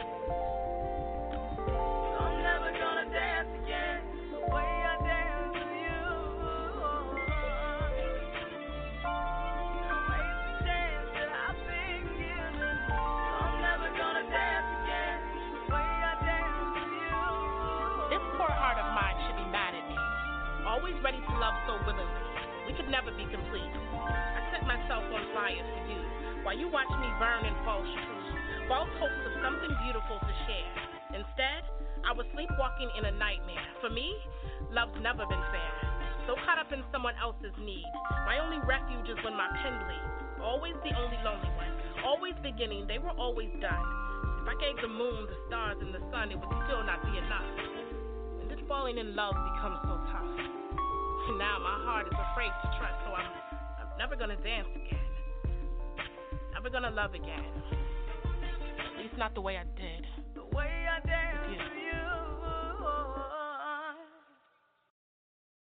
Welcome back to the Mental Dialogue Talk Show. Again, I am your host, Montoya Smith, aka Black Socrates. This morning's conversation with smart people as we bring on another super shero. Soul Scribe is we gave her her theme music, one of her amazing poems that has become my absolute favorite. Soul Scribe Queen, I am so glad to have you back on. If you will, say hello to the truth seekers. I hope you appreciate again a showcasing your artistry and your theme music. And I'm glad to have you back, Queen. How are you doing this morning? Happy birthday, by the uh, way, too. thank you so much. Um, I thank you for that. Um, good morning, Truth Seekers. Good morning, King. Um, I, um, you know, I'm made another year and, and still, you know, doing what I love. You know, balancing all of it, of course, like life is, and um, you know, just grateful, grateful to be an artist and um, sharing my gift with the world. Um, you know, just uh, sharing my life and, and pain and, and good and bad. You know, so you know, I'm I appreciate it, and you know, thanks for the birthday shout out last night at Mental Dialogue. I got the little birthday song you guys made me so. I felt so embarrassed, but um, I appreciate. It. I like embarrassing So, people, so I'm good at that. yes, I I can see. But, you know, yeah, I've been enjoying this. See, because y'all in trouble. I don't get embarrassed like about nothing. really?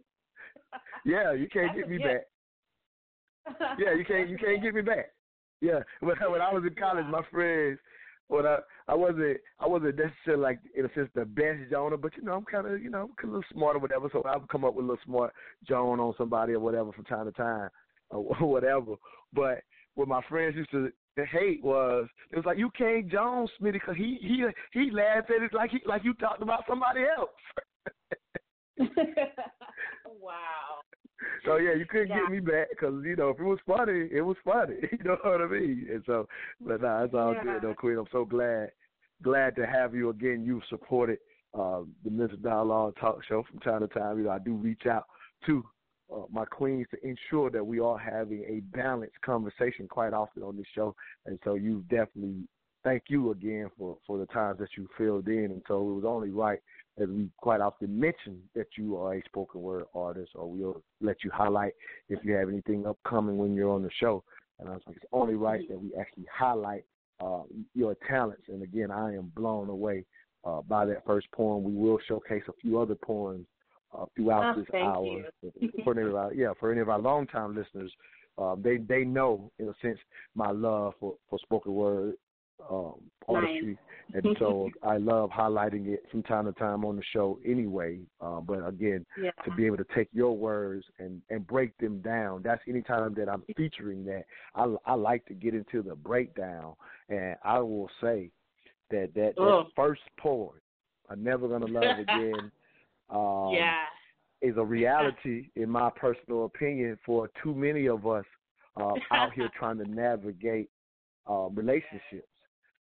Uh, Mhm. I'll even go as far as you know to speak to my own life from this standpoint that at 45, openly seeking a wife, I, I do make that Yeah. known, right?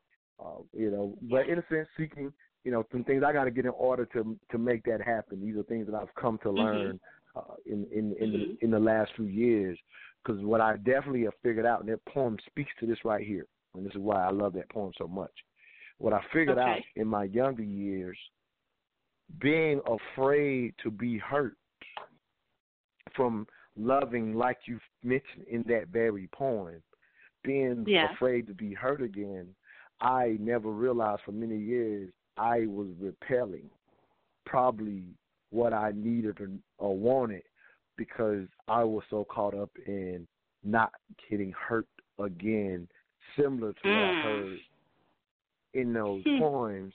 And I think a lot of people are floating around in Yeah. that position, not realizing you're repelling that which you want because Right. you're trying to. In my mind, what I didn't realize I was Yeah. doing, that other person had to hold a standard before I would love again, like what you said in that Mhm. poem. Just throwing it out there. Any Yeah. any thoughts? Again, I like breaking down words Oh, because I love them myself. Go ahead, Queen. Well, first, um, I totally agree with you on on that. Um, I'd like to give a shout out to Eddie. Um, he was on the top four. I don't know if you know him. He lives here in Atlanta. He has a great band. Um, Eddie uh, Callie. I don't know if I'm saying his name right, but he was on the top four. On did really well, and he's doing a lot of amazing things. The the track was produced by uh, Teabag, the herbalist, who has done produced a lot of albums with a lot of spoken word artists in Atlanta, from Teresa Songbird to um, Abyss, uh, you know, just a really a lot of Right. people he's connected to because of his work. Um, and um, you know, that was a very organic track. We we were in the studio listening listening to tracks and he pulled that up and I was like, What is that? So I wrote to that track. And um I was just oh, amazed super at dope. yeah, I was like, oh my God. And, you know, I was listening to it. I didn't know what I was going to do with it. And eventually came around, and I wanted to work with Eddie because I'd seen him, you know, on the open mic scene and doing his thing, and I loved his work. Before he was recognized, I tend to recognize talent really well before they they know that you know they're about to blow up. so I was like, hey, let me get in the studio with him before Okay. he costs a lot of money. um, and, and he's a great person, but I was like, this guy's going far, you know. Um, I want to work with I him. I want to connect. I, lo- I love dope artistry. And we got in the studio. He he got on the keys and he played some of that live, and they recorded. It was just the most organic, wonderful experience. Wow. And when I when I felt the song and I listened to the original version, the words, and Eddie's so young, I don't think he even knew that song, even though he sung the song. Wow. Uh, yeah. He, Oh he had to look up the wow! So wow, that's that's mind blowing to me. That yeah, that he didn't know the original. Yo, wow. Yeah, I just Yes. assumed it was planned that way. So this is even doper to find out how this song came together. You got somebody singing. He he probably that's crazy because he he don't even know this is you know what I mean. Like it's a rip from a song we grew up loving, right? We we love that song. that generational. But the uh, artist had no there. idea, so that's even that's doper to me. Nah, that's super dope. Yes. Yeah, but um I was writing it and I was going through some love stuff as usual. and um was kind of like in one of those situationships where the guy was like, Let's see what happens, you know, and um I was like, I don't do the let's see what happens thing. Either we are or we aren't. Um, but it was kind of go. I was in that time period, and so I wrote from a very genuine place of pain and saying, "I'm not doing this anymore. You know, I'm tired of having my heart broke. You know, so I totally. I'm I'm glad that you you feel it and you heard it because I wrote with so much passion and and truth about what I was going through at that time. I'm kind of like a. Sometimes I joke around and tell people I'm the Mary J. Blige of spoken word. so it's Wow. like you know.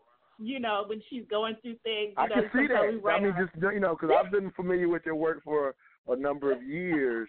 Um, You know, so I can actually see see that. and if I could even throw this out as you're just mentioning it, as you're just mentioning this, uh, for you know, if we do have any young ladies out there listening, if we even got to be young, because women go through these th- different stages, you know, different Yes. stages of their lives.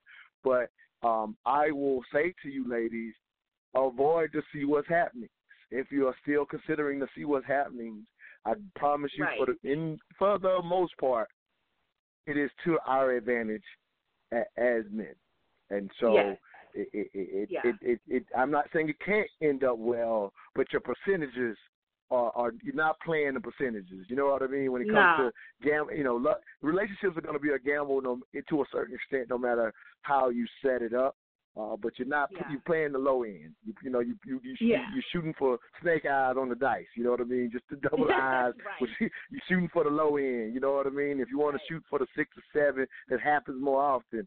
Don't sign up for to see what happens. Just just Don't- throwing it out there. Go ahead, it because go ahead, Quinn. men are pretty men are pretty intentional so you will know and you can feel whether or not um you know it may take some experience you have to learn it but you can feel it and even in that moment i was resisting because i was like i don't want to see what happens i don't feel like anything's going to happen and i felt that with my intuition and so um you know, uh, yeah, that that whole conversation leads you leads you nowhere because men are very intentional and men go after what they want and they they cherish and kind of nurture and take care of that. Uh, they're not going to let you get away if, if they, they know you. They feel like you're dope and you're, you're an incredible woman. They're going to do what they can to have you in their life um, for the most part.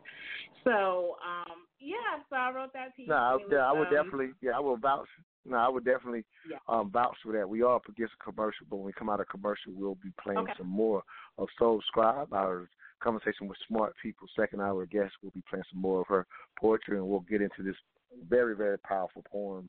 Which takes us in a completely different direction, but again, that's what we want to do. We want to break down why the artists do what they do. We'll be right back. All I ask is that you think. Did you know that 53% of violent crimes against individuals occur between 6 a.m. and 6 p.m.? That's over half during the daylight hours. What would you do if someone threatens you with a weapon? Don't get caught unprepared. Call your personal safety experts, B Champs, for their street smart training. If you're a business owner, did you know that businesses are losing over $36 billion annually because their employees are victimized by violence? And over 80% of the violence takes place in parking lots and garages. In many instances, the perpetrator could have easily been warded off with B Champs Street Smart Training. So whether you're a small private group or a large business, B Champs offers a personal safety program to fit your needs. Contact them directly at 770 643 1286. Again, that number is 770 643 1286. Or visit their website at b-champsllc.com.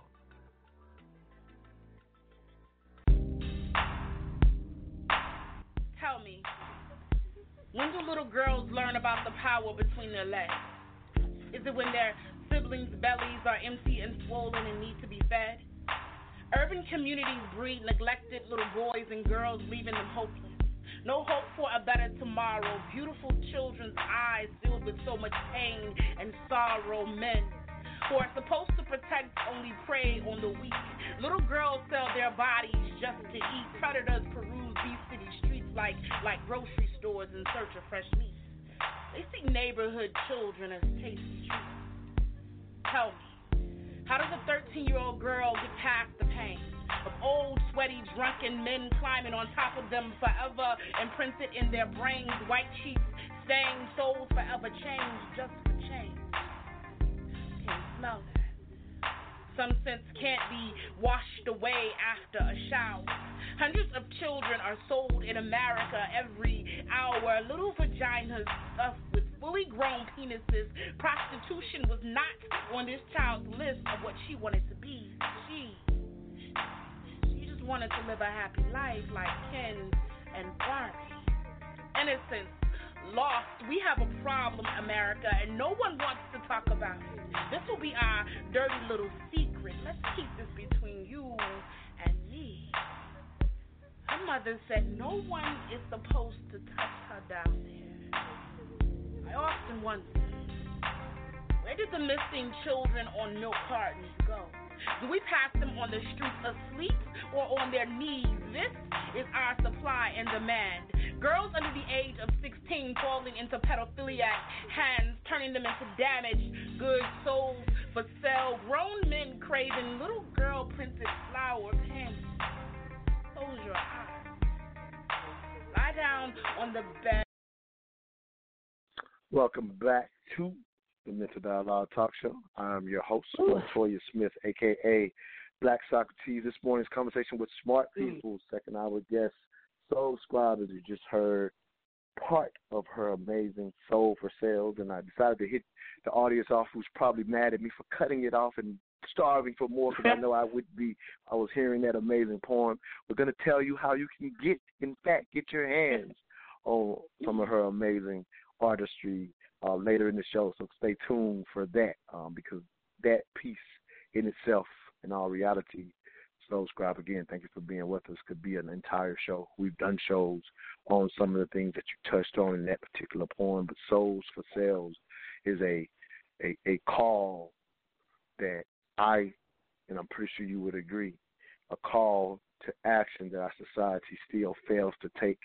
Uh, you know, us being in Atlanta, we are literally the world's leading number one trafficker of uh, um, children trafficking, um, you know, human Mm-hmm. trafficking, if you will, the world's leader, um, higher than the Philippines. Wow. People may have thoughts about what the Philippines are, but the numbers show, and and it became the number one due to the uh, Atlanta becoming such an international hub. So you have Mhm. some aspects of it due to that that as an aspect, in addition to the very unfortunate um, long history of um, the streets here um, being known for their prostitution um, around the country on the levels of a, a, Detroit or a San Francisco, although people don't know that or think of it. But yes, the, the, the numbers are alarming. And so um, I heard you say, wow. So it sounds like you, you know, again, wasn't even necessarily uh, aware of how prevalent it is in this city in itself. Uh, but that's neither here nor there. The fact that it exists so easily is the thing that I think you were speaking to the most. And I'll kind of just peel back and let you speak to that, Queen, again. Thank you for that powerful piece. Oh yeah, wow. Um, so yeah, I said wow because I am very aware of Atlanta's sex trafficking problem. But when I did that piece um, some years ago, a couple of years ago, we were like in the top five or like second or so. But I just didn't know we had moved to number one. Uh, so when you said that, I was like, wow, it's it's gotten you know worse. Of course, Atlanta's uh, travel system, you know, and you know Atlanta's airport and the bus, you know, it's just it just makes it so. Uh, prevalent and convenient. But um, I wrote, I did that piece. when I wrote that piece, I had never, I don't think I had ever really cried, cried when writing a piece. I cried when I wrote Wow. that piece. I cried. I couldn't finish it. Like I had to take a break, and it was heavy because that I wrote that poem off of a true story, off of someone that I know, who I was working Oh, with. man. AIB Television um, was doing a special on sex trafficking, Atlanta's Dirty Little Secret, and uh, I was a part of that great production that was put on to kind of bring awareness to it, um, the Facing Project, and um, Oh, wow. I met this this beautiful woman um, who um, told me her story, and they asked me to write about it, and so I had to listen to what she went through Oh, my goodness. because I was going to write a piece Oh, that I could. Yeah, yeah. So I had to hear some things Mhm. that were just so disturbing too, and then I took notes. You know, I did my research, and I then I sat down one day when I was I was ready. I thought I was ready. I felt like I was ready, and I wrote that piece and started writing it, and it was just the most difficult piece I've ever written, um, Wow. ever. Um, so even with all my heartbreak and stuff, it was one of the most difficult pieces. Um, and um, I just was not prepared for everything that I heard. And it's just the hub being here in Atlanta and then having children and knowing, you know, just how quick it could happen to your ch- your child or your teenager.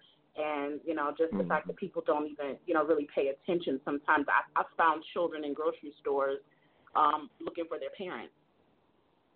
You know, little kids outside in the parking lot of Kroger or somewhere. Like it's like they have no idea. They have no idea. So you know that um, that piece, yeah, Souls for Sale, um, was um, was very traumatic to write. But I, I'm glad you liked it. I was very surprised that you picked it.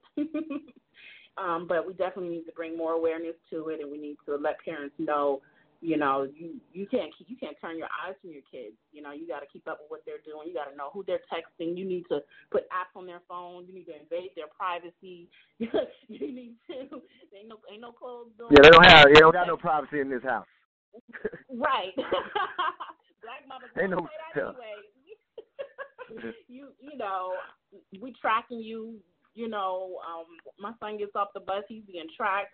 Every message he sends, every game app he wants, like all that stuff, we get alerts. Um, because it's serious and it's so easy, especially with the internet too. You know, so but yeah, that's a it's a favorite piece. I don't listen to it that much, and when I heard you playing, I was like, oh my god, it's a painful piece. Um, I don't even really perform it. I think I've performed it once or twice just because it's hard. I it's it's hard. Well, um, yeah, don't be surprised we picked it on mental dialogue because we specialize in doing the hard conversations on race and sex, and and Yeah. I, in in saying that I specialize in it, I can also tell you in having done the shows, I am always saddened by the fact that with the promotion of those shows, the numbers are never high as I would like them to be in comparison to a lot of other shows. And I know the reason being is the difficulty that you talk about. Um, you, like Mhm. you said, this end up you end up struggling with writings about someone else's experience. You know, I can you know Mhm. definitely know there are people who've you know their their um, therapy was writing about their own situation, right? And so we know that those Yeah. poems exist for people's real life experience. But you, as Right. you said, just having to listen to someone else's experience, you are still talking Yeah. about how you know the reality of of not even liking to perform the actual poem, even though it isn't your experience.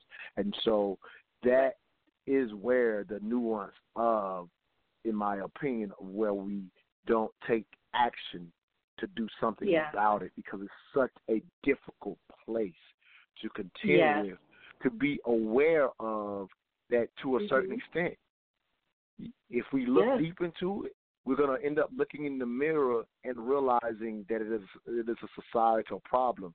Uh, You know, you know, from the standpoint of although most of us are not involved remotely involved or you know what I mean in in any aspect of it wouldn't do it don't want to do it but Yeah. the reality is if we were to look into it it is the turning of the blind eye that allows those who are perpetrators of it to do it so Yeah. damn easy you know what I mean and Yeah. and and it's not even you know, it's not even the scenario that you're talking about of the just getting snatched up because you're not with your parents. Again, that is, you know, because for the most part, I would even say that even when you see those children that have, you know, gotten loose or gotten away, I mean, the reality is two year old legs can be fast sometimes, right? And again, I don't have children, but mm-hmm. again, love children, babysit children, and very aware of it. So I'll even say that in those scenarios, as crazy as it is to see a child looking for their parent, and sometimes it is the careless carelessness of the parent.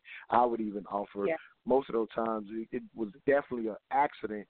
But the reality is, when we start talking about human trafficking, that's the least, that's the least, that's the smallest way that a child gets Yeah. involved in it.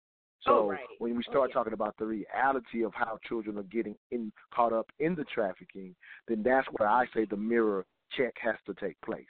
Because oh, again, Oh, yeah. while no parent you know, I mean, it would be devastating for a parent to, you know, even in their own carelessness, for their child to get snatched up because they were looking the wrong way or not paying attention.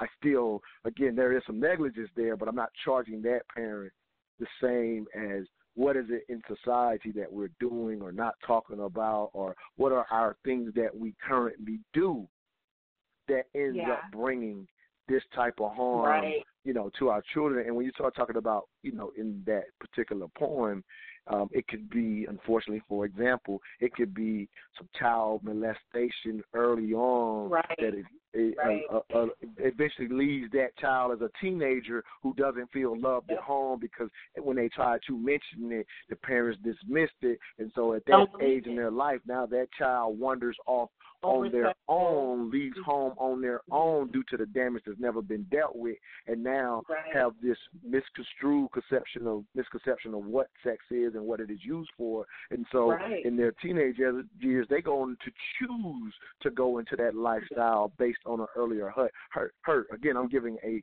real life reality example Yeah, of how it could play truth. out. You know, that has Often nothing to do with being wayward with your child. Mhm. Right, and that that is definitely often how it is started. Um, you know, uh, I uh, I come from a, a home of two drug addicted parents. My mom was on drugs really heavily, have hardly never home.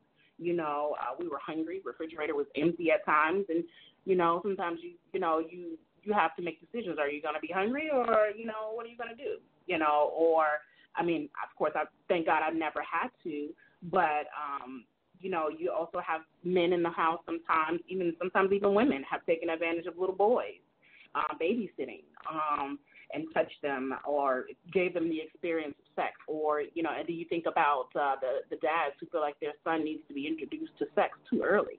Taking him to the strip club, you know, buying him a piece of, you know, whatever he, he wants in the club you know, there are so many ways that it starts, and people, you know, they don't understand the effects of it on a child and the mental and emotional um, maturity of that person and what it, it, how it can really turn their life. So, um, a lot of times, yeah, these kids run away from home, or their parents are working all the time. Parents got to work, you know, parents got to make money, or either they're they're on drugs or somewhere out there, you know, and they're just not tending to the emotional needs of that child. So you know, the neighbor, sometimes it could be the neighbor, you know, you know, the child could be hungry, go next door to the neighbor and he says, Well, I'll feed you but I'm gonna need something. You know, and and that's right. just a cycle and then you say, Okay, so I can use this and I can get what I want. You know, so I talk about that in my piece about, you know, now you can go get a potato chips and some sandwich down at the street corner, yep, you know, absolutely. store. Because so, that is how it can uh, literally happen. That, yep, that child needing and so that person takes care of what that child thinks is needed, or give them extra things, or beautiful things, or jewelry, and all right. these type of things. Right. And because you know, as a society, maybe we've shown these children some of these things matter, so that child wants it, yeah. and that predator Right. takes advantage of these things that Right. society that we've said mean something that have that Mm-hmm. literally have no value, but we value them in our community. So that child Right. seeking those things, you know, these Right. expensive We things. listen to our music that you we know, the, listen you to. yeah, it leads them down a whole nother yeah, path. like um so again, it's a yeah, like yeah, there's like, a societal mirror look. We're actually up against the uh, break real quick, Queen, if you will. Okay. So let me go to this another another break, and uh, you can come back with that thought. We're gonna play another poem. It's gonna take us in another direction, clearly, um, but you can definitely finish that thought coming out of the break. Okay. Listening to the Mental Dialogue Talk Show. Well, all I ask is that you think. We'll be right back. If you're looking to purchase or sell a home in Atlanta's competitive real estate market, there's only one real estate agent we call on, Ephraim Abdullah. Not only is he honest and straightforward, but he has a proven, repeatable strategy that consistently gets his clients the homes they wanted versus their second or third choice. What's Ephraim's secret? His virtual on the spot offer moves his clients to the front of the line for purchases, and for sales, his no nonsense approach gets your home sold and off the market. For a results oriented real estate experience, contact Ephraim Abdullah, a licensed agent powered by eXp Realty at 770 800 7922. Again, that number is 770 800 7922.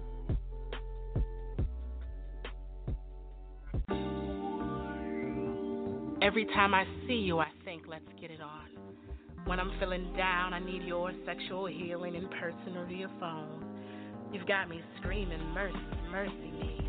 I like the way you fulfill my needs. What's going on is what I need to know. Every day I want you because you make me glow. I heard it through the grapevine that you want me to. The way you be loving me makes me want to holler even when I'm nowhere near you. You've got to give it up, I'm feeling weak. You don't know what love is, but if you're willing, I'll teach. In fact, I want to know what it's like to be loved by you. I'm starting to think that you know voodoo. I'm here for you, my dear. You are everything. Let me make that clear. I hate missing you, it's my truth. I got the inner city blues trying to find a way to you, cause ain't no mountain high enough to keep me from you. I be screaming no, but when you smile, I've got to give up. Just a lover, you need to come get to this, cause I can never ever get enough.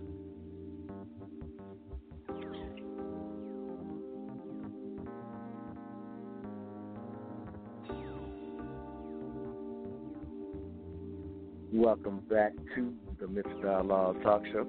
I'm your host, Montoya Smith, aka Black Socrates, and you're hearing your amazing artistry, po- spoken word artist, soul, scribe, poet, You just heard that amazing ode to Marvin Gaye. So Mhm. if you were a listener out there, you know, like, okay, where's this poem going? Where where where, where Mr. Outlaw going right now? But if if you were a real music lover, you should have picked up all all those song titles that this queen just beautifully laid and laced throughout their poetry to give us a mood that uh you know I mean, you know I'm you know I, I might have some problems after the show. I'm just putting it out there. I shouldn't put it out there, but I'm just saying I I, I love the old to, to, to Marvin Gaye. While Prince is my favorite of all time, Marvin Gaye has my second favorite song of all time, which is uh, "Sexual Healing." Uh, just to throw that out there, Queen. So I, I love that piece. And again, not to close out your you know, close off your thought um, from the previous segment. If you want to throw that out, then we'll jump into the beauty of what Okay. poetry can do and lighten up the conversation. Because the last segment Yeah. was definitely, as you said, a very difficult one to speak to. But you can finish that thought if you will. Lightly, I just wanted to touch on um, a little bit about the music and we were talking about with you know society and what we're teaching the children. And you know, um, Dia was saying on last segment of the show um, just how important music is. And I thought about uh, you know Megan. You know, we're talking about you know of course Megan Thee Stallion. You know, you know her songs. You know, and a lot of people's songs. You know, talking about you know I got to make him pay for it. You know, he can't just get you know what he wants. And so it's like you know, the messaging just continues to be the same. You know, we're we're putting the message in. He's got to pay for it. He's got to pay for it, and it's not being clearly explained to young girls. So. No, that's um, very important. Let me just throw this out, and we'll jump into the Marvin Gaye thing. But just to even just we kind of reiterate that, because I feel like the poetry that you're speaking to, um, again, this is what the beauty of spoken word is. But just even throwing that out there, um, you know, and just to let anybody out there hearing it as men will tell you that you it's it's way more valuable than what I can pay for. Like it, it, it just the the, the beauty of uh, of of what you as our queens bring to the table, the fact that you are our complementary piece in this life. Uh, again, hope to find my complementary piece. Um, the value in that, as you kind of mentioned earlier in the show, how we will take care of it. We are not taking care of it if we're paying for it. Just so we, you know, just Right. to throw that out there. But um, yeah, Right. absolutely, Queen. Um, thank you, you know, for that thought. But again, again, we are humans, and we again we went one way, so now we on the, the loving. and again, again, I appreciate the ode to Marvin Gaye. That is such a dope poem, if I could just kind of say that. But if you could speak to to that poem, and yeah, and and and, and you know what I mean, you kind of you know maybe you're showing your age, giving odes out to Marvin Gaye or whatever. But you see you're younger than me though, Queen. So actually gonna prop give you props. Because you know, as a, I remember when I loved Marvin Gaye as a young man, my mother's friends were tripping out. Like, why does this kid love Marvin Gaye? What you know about sexual healing? Because I loved it. You know, as a young boy, it was my song. You know what I mean? They're like, what you know about that? Why you love that song so much? You know what I'm saying? I'm sorry. Say it again. Yeah, we grew up listening to that stuff. My mama was playing Marvin, Anita Baker, you know, um, Absolutely. gosh, uh, Tina Turner, um, George Michael. I was listening to all kinds of stuff. So um, I, we got it from our parents, Luther Vandross. So, but I'm so glad you noticed that, and I didn't know that was the track that you were going to play either. And um, I, that's one of my favorites. A lot of people don't really say they like that one. I never really hear it, but it, I'm such a Marvin fan. He's like my, I would say top, you know, male. Um, you know, artists that I, I like. And then uh, as female, it's uh, Anita Baker, of course. So um, just the both of them are incredible. Um, and I mentioned her in some of my spoken word, but Marvin's music was just classic, and it was just about you know loving and and taking care of each other, and you know he was you know he just expressed it so beautifully that I had to do an ode to Marvin. I had to, and um, I was sitting down one day. I don't know what made me do it, and I said I'm going to put all of his songs titles that I a lot of a lot of the ones that I like together in a poem. And I'm gonna make it flow, and I connected them, and I just I don't know. I was feeling really creative that day because I was able to hop from one to the other and make it come, you know, make it a piece that made sense. So, um, yeah. So, hey, it's different things you can do with spoken words. You know, from everything from singing to, uh, you know, beatboxing to um, you know, being creative, you know, with the way style of writing, you can do things that, you know, other people haven't done or done and just do it your own way, put your own spin on it. You know, that's what makes spoken word so unique and also so powerful, you know, because words words of course are powerful.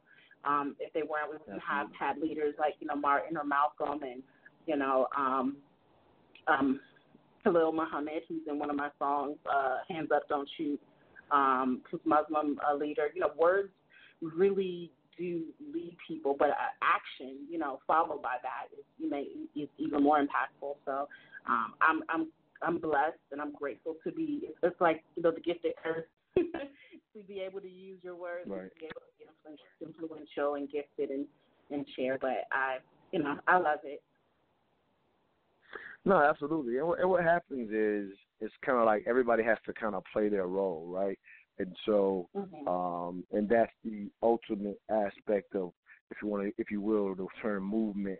And so, um, I know to a certain extent, you know, our community we're known for the ability to inspire with words and being great orators and Mhm. things of that nature. So sometimes Mhm. people get caught up in saying, you know, too much talking, too much talking. And what I know I Mhm. often say with mental dialogue, because we have our discussion groups at you know once a month uh, at Urban Grind. And so what I always Yeah. say, I say, well, if we've been talking, to, I says, I say, I say, I understand people's um, disdain for the talking. You know, people say we about that. act- We you know it's time for action. It's time for action. I say, well, I understand your disdain for the talking. I say, but unfortunately, we've been talking about the wrong thing for the last twenty years, and before you can act right, you need to talk about the Yeah. right shit. Like, Yeah. you, you understand what I'm saying? And so, so, so, the reason I love spoken word, uh, you know, just as like you said, just as, to allude to the last hour with Miss Deer in talking about what gets commercially pushed in music, and again, music being very powerful, you know, music really just being an offshoot of spoken word, right, to a certain extent. And so, in the spoken word community, we're still getting these very needed messages, like the, the piece we just talked about in the last segment. Again, as difficult it Yeah. is for you to speak to it uh, when given the opportunity. You didn't just make something popular; you made something that was very necessary. And I can only imagine how the young lady that you wrote about, how she Mm. sees and thinks, and again, probably very um, probably, probably very therapeutic uh, for you know Yeah. again people that are Yeah. at, point, at the point of them willing to give out their story. They're only doing it to help others, right? And so for you to be a in a sense a soundtrack for her story, I can only imagine. Yeah. You know, if if if you've done nothing else in life with your words, you've served her, Mm. and I will Mm. say the older Marvin Gaye is enough for me. So if you, if you so in that sense, if you you know that little saying that says if you've affected one life, or that would made all the difference, or you made all the difference in the world, you give a highlight to Marvin Gaye. So just be happy and be highlighted, and, and you can go knowing I I helped the brother out. I drink count. I'm done.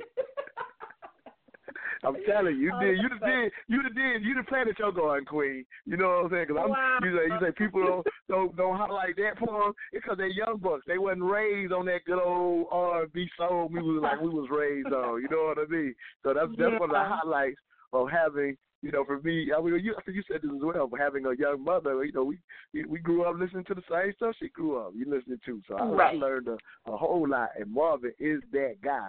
Literally Yes. that guy. So I appreciate you, uh, you know, for highlighting uh, a Marvin Gaye, rightfully so. You know what I mean? And so again, Yeah. I, I hope people are loving and this introduction to Soul Scribe because I know y'all have heard her on the Uh. show, uh, giving her, uh, you know, her intelligent responses to different things, different subject matters, you know, that we that we've had over the time. Whenever we're fortunate enough to, to you know, get her on eh, within her her busy schedule. And um, you talked about this, and you just mentioned this real quick before we go to another break. Um, the, the balancing act, because I do know when I first met you, you were 100% committed on the poetry scene, and uh, now I Mhm. think you speak to just the idea of trying to find balance as an artist, Yeah. and you know, in a sense, taking care of your children, putting food on the table, uh, you know, if- if, you will. So if you could just even talk about balancing that, because I know it's never easy for artists to figure out how much of my passion do I follow, and versus what's practical. And I struggle with that as well, but not you know not from an artist standpoint, but just even in doing mental dialogue. Go ahead, Queen. Oh, you want me to speak now? Yeah, I was just saying, yeah, just oh, talking about oh, that balancing that because I know it's not easy Oh. for people that have creative, you know, creative passions such as yours. Like, how are you balancing that? You know what I mean? I know you made it available to the public, you know, in, in that sense. But I know, like I said, when I met you, you were heavy on that scene constantly. I know you talked about now you're trying to balance that, especially with the children involved. If you could just kind of speak Oh, to yeah. to that balancing act. Well, I definitely was like I was always out, always, constantly. You know, not as much as I wanted to be because I was married. So when you're married, you have a whole different responsibility. Um, uh, so balancing, you know, being a wife at the time, you know, working in corporate America, you know, then I eventually had a son. You know, it was just it was a lot. Um, you know, and you know, some things suffer as a result of wanting to follow your passions. And um, you know, I would even say that my husband at the you know, started becoming jealous, you know, started becoming insecure that, you know, I would end up leaving him for an artist, you know, he became, you know, uh just, you know, very Oh, insecure wow. because he was like, Well, you know, you're you're supposed you're, you're my wife. That's who you are. You come home, you you go to work, you cook, you clean, you take care of our son. And so just trying to find that balance is very difficult because I I had always I had I've been writing since I was about 14 years old. So and then I was performing in college when he met me. And then I pulled away to try to you know build a relationship and life with him, and lost who I was in that marriage. Um, and then when I wanted to go back to who I was, it was it was difficult. So it, there definitely has to be a balancing act because people's relationships with family and friends or spouses do suffer as a result if they're not supportive of what you do. So so I will say that you know now I have a daughter who's three, and and you know I've had some struggles in the workforce, and you know back at now that I'm back in in that, just trying to you know make sure I don't nothing suffers. You know I don't want my children to suffer. I want to make sure that they know I'm there. I love them. I'm you know doing what I can to be a great mom as well as do a great you know job at work and all those things take from your energy and sometimes your creativity you know. Um you're drained after a long eight hour day of work. You go home you got to cook you got to clean you know you got to get ready for the next day you got to spend some time with your children. Um whether it be homework or just you know catching up on some some stuff with Egypt you know doing her alphabets. She's going to start pre-K next year. And so it's it's really it's about making sure that you're taking care of yourself number one. First, if you're taking care of yourself mentally, then you can really handle a lot of that balancing. But if you're not, and you don't take time for mommy, you know, and take care of your own well-being and spiritual uh, care, then then it makes things really difficult. And so that's something that has really been able to help me lately. Um, it's just, you know, if I need therapy, I go to yoga and some meditation. I do that. I read. I do audiobooks. Mhm. I do things that help me Hey, keep Queen, my we actually up against the break, so yeah, yeah, no, Okay. I respect it. We up against the break, Okay. so let me get this last break in. Um, you know, as I listen Okay. to you, I'm going to say this because it's going to be a nice segue into our last segment. Um, but it sounds like you're getting your feminist, your feminist thing going. I'm just I'm messing with you. Yeah. We'll talk about it when we come back from the break. All right. All I ask is that you think. We'll be right back.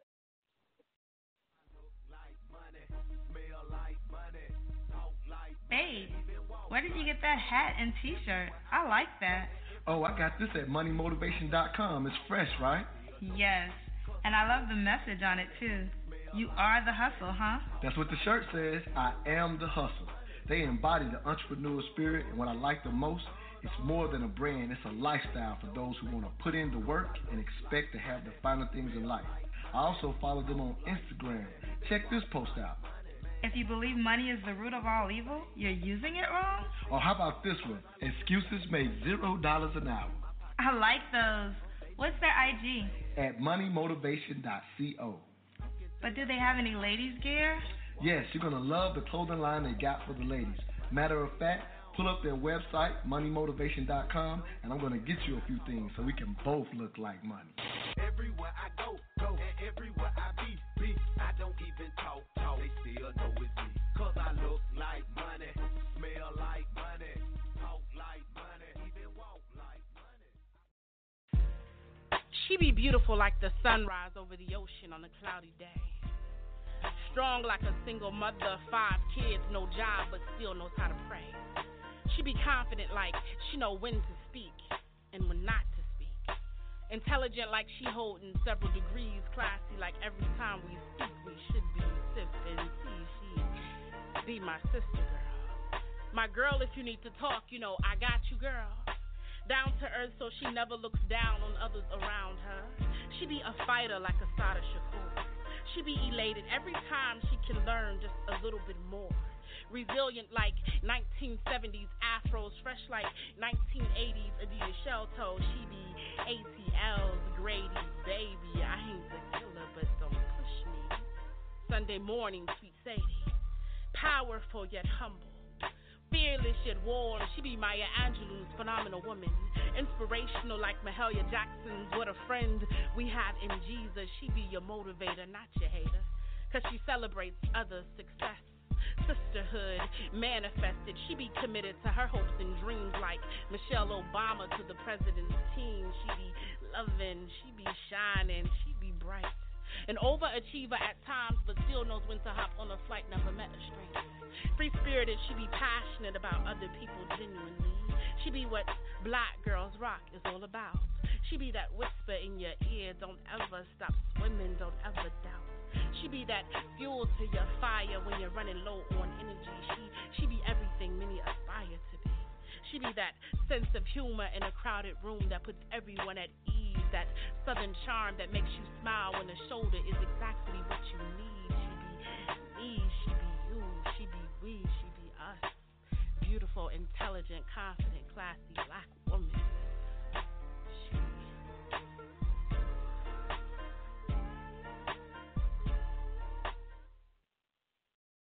Welcome back to the Mental Dialogue Talk Show. I'm your host, Montoya Smith, aka Black Socrates, special guest, Soul Scribe for this morning's conversation with Smart People as we hear another amazing piece by this queen. I was as I was saying that queen coming back on, I was like, man, I feel like I'm on the uh the the night show two you know twelve hours a little so after work you, you got got we got me with the Marvin Gaye. I'm like what? I'm like why I don't sound like that? I don't sound like that. Hey, welcome back to the Mental Dialogue Talk Show. Look at you know what I mean? Like who who who this Negro? Ah, that's what I was wondering. You got me up here changing my voice, Queen. What's going on with that? it's the mood, you know, the spoken word. Hey, you got, mood. I got to call myself out of it. I told you, I told you in the beginning, I know myself, so they can't, you can't tell me. You know what I'm saying? I was like, what is this? This after hours, Yeah. Welcome. Midnight mood. I know, right? You know what I'm saying? I give, you know, get my, my Barry White on. You know what I'm saying? I try to try to audition for a position of the midnight soul hour. You feel me? oh my god. All right, let me get back on point. Let me get on point because cause I took a little shot at you right before the break. You know what I mean? And uh, Oh, yeah, you know, I talking about balancing. It. Yeah, I took a shot at you, so we got to talk about it because I think that poem, uh, while while a beautiful one, uh, as I listen to you explain the difficulty in balancing, uh, you know, life, if you will, at this point. Again, you know, mentioning that even getting into this industry, I definitely agree with you. And like I said, this real quick before I even get into the, as I say, the feminist aspect of it. Um, I definitely Mhm. respect the idea of having a a spouse who supports you, and it sounds like that wasn't quite the, uh, you know, a part of your situation. So, so I definitely understand that. Um, you know, even with mental dialogue being a passion of mine, passion of mine, I'm fortunate enough to, you know, again, find me a wife. She'll have to understand, you know, the kind of time I try to give to helping our community in this matter. It's, it's, a, it's it matters to me, so I, I can relate Mm. in that area. But as I listen to you describe, like you said, going back into that workforce eight hours a day, coming home, like you said, affecting your creativity. Um, Yeah. and I listen to that, and it makes me, as a man, and men quite often say this, but I want to speak about it. Let's have at least have a little conversation on it. Um, I'm I, and again, I'm not saying this is you in particular, but I do know when I used to meet you or whatever you would talk about, in a sense, being a feminist, and I'm, you know, we've never you and I've never talked about it in particular about where you stand with it. But I will say, when I listen to that example that you gave, I hear Yeah. in my mind as a man the idea of isn't this what the feminists signed up for? And again, I'm not saying that's your take particular, but that's kind of how I hear it. That you signed up to Yeah. do it all. Or we've talked about on the show the indictment of being a strong black woman, and we and I'll say this, and I'll let you talk. That as as a man who dearly loves our sisters, that Yeah. c- concept of strong black woman I definitely understand that it came about out of necessity. So I don't say it from a lack of understanding Mhm. of how it came about. Mhm. But I am Yeah. overly concerned with the continuation of that narrative on our future generations and how we see family structure. So that's where I take Yeah. my issue. But I'll jump off right there and let you get in where you fit in, Queen. Yeah. Yeah. Well, I, I definitely I hear what you're saying that but that that is absolutely not what we signed up for. Um, you know, to be Barack Obama says he's a feminist. And all that means is in the definition is the theory of the political, economic and social equality of sexes. So it's really just about political, economic and social equality. Um, and so that well, all that means is I want to be treated fairly and right you know, in, in, in every circumstance. Um, and so that doesn't mean I want to go go slave for eight hours and come home and you know then have you know do what I got to do at home. It just simply means I wanted to be I want to be treated fairly. If I want to vote and have a voice, I want to be able to do that. If I want to go to the workforce, I want to be paid fairly just as well as my male counterparts. You know, if I'm at home and I'm tired uh, and and my husband's been at home all day, can he bring me a meal just like I would bring him one? So it's not it's not about one person being better than the other. It's not about a woman being better or a man being better. It's simply about serving each other. And I feel like we get so much further with that narrative than um, you know, well, woman who stays at home and you know cooks and you know pretends to be this Stepford wife who's miserable um, because she's been reduced to uh, somewhat of a maid or servant. You know, when we all should, I feel like, serve each other, especially when we're in a romantic relationship. And so for me, that that's my take of feminism. Um, it it doesn't mean have your ass out, you know. Um, but if you choose to, you shouldn't be raped because well, you should dress better. You know, it's it's about okay, if I want, if I choose to do this, I'm a human being. You know, I should have a right to, you know, be human, to make errors, and to also still be treated fairly. You know, um, if if if you know something comes about, not simply because I'm a female, you know, you think, well, you know, she deserves it, or um, she is asking for it. you know. Um, it's just it's interesting, you know. A lot of people look at feminists, you know, that they they feel like we hate men, that we're these angry lesbian women that hate men, or that uh, we're better than men, and that's simply not it. We are just we're just saying, okay, men are, you know, in this in this country, in the patriarchal system, you know, are being treated better than women, and is that is that okay? You know, should I stay home all day and and, and not be able to voice my opinions about being tired, you know, because I was I've been a stay at home mom. Let me tell you, I'd rather go to work. it is a hard job. So when you say um, being a stay at home mom is easy and they're just going to play tennis and, you know, have these little dates uh, with other women, you know, and go get coffee, that is far from the truth. Uh, when I was married, I was a stay at home mom for like maybe two years it was way we harder got- than going. Can I can I jump in? I, I, 'cause I want to let you get it all out. I want to jump in right there if you don't mind. Yeah, right there. We don't got a lot of time on this segment, and I didn't want to make the whole Okay. show about that. I wanted to highlight your poetry. You know what I mean? And I think we've done that very well. And again, I actually appreciate the piece. So let, let me say that before I Thank say what. I'm about to say. Go ahead, go on ahead. All right. So so let me let me just at least throw this out. Um, and this, this is I mean you made a lot of points that I could touch on. Again, we don't have time to do all of that, but I will throw out Yeah. that plenty of and I can't I'm not speaking for all men, but I definitely know a circle a good circle of us who absolutely understands that that a stay at home mom is not easy um, whatsoever. Mhm. Uh, we uh, Mhm. part of the reason that some men in the circle that I'm I'm learning from these men. I'm not married. I didn't grow up with the concept of um I I wish you say I didn't grow up with it. My grandfather pretty much took care of the home. My grandmother worked at, you know, as well, which has kind of always been the case for African American men and women anyway, right? Right. So, Mhm. so to I mean, to a certain extent, we definitely know there were aspects of, you know, the man working, and then it's not that we didn't have it, but not to the degree that we see in other cultures. If you know, in this country, to be, if we're very honest about that, you know what I mean. But anyway, Yeah. with that said, um, the men that I see in the circle who advocate for it, again, people can choose what makes sense for them. So I'll, I will say that before saying this. Um, but with that said, um, because we understand all that it does entail for those who are pushing for um, what I what I would actually go as far as to say there are natural differences within us as gen, within the genders that I can see how the setup of the traditional man works, woman at home. I can see how it can work, and when I and I've seen it, and I my the biggest successes that I've seen in you know in my lifetime are coming from the more traditional value thing. It's not that the woman doesn't do anything. I'm not going that far with it. But what I'm saying is, in in that example, what I quite often see is the men are so thankful and support her in the sense that the role that she's playing for the children and the next generation, there's so much comes with that that they want that mother to be the trainer, to be the teacher, versus sending them out to the public school system and Yeah. having to Yeah. compete with the BS they're going to get in Mhm. the world. Where within this family Right. unit, we can protect one another, support each other, and grow our wealth even better Yeah. under this. So that's a, that's just a, a sentiment that I see and I'm now learning from that I appreciate it. Not making everybody do it, but I just know that in general the feminist movement would disagree with a lot of something that I think could be better for our community.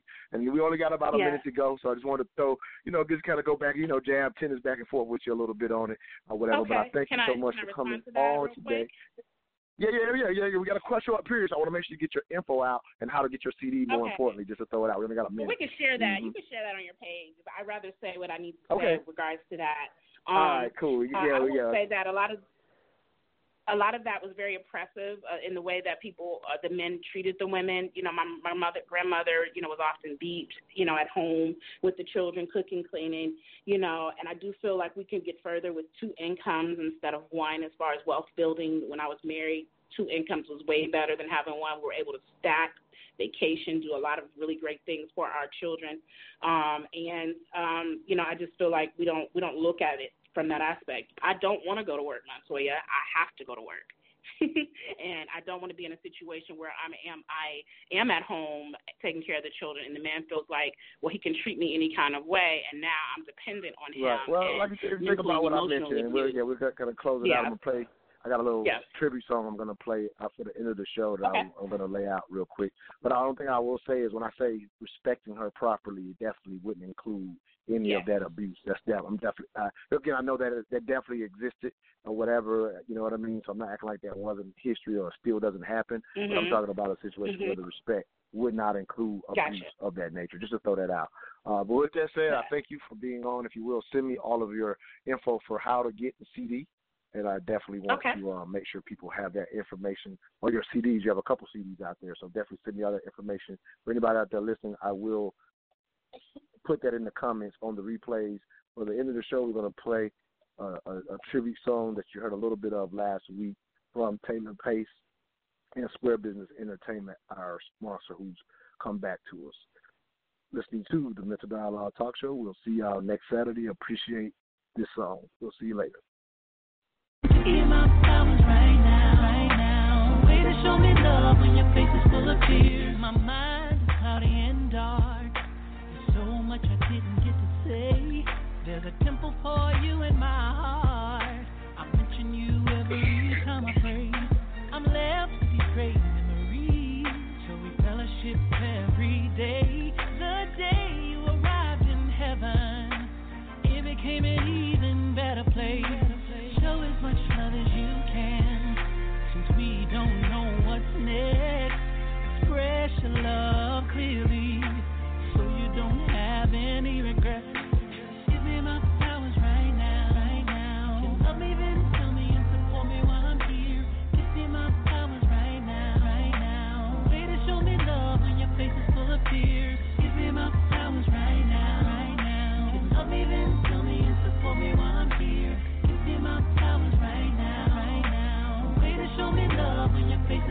Tears.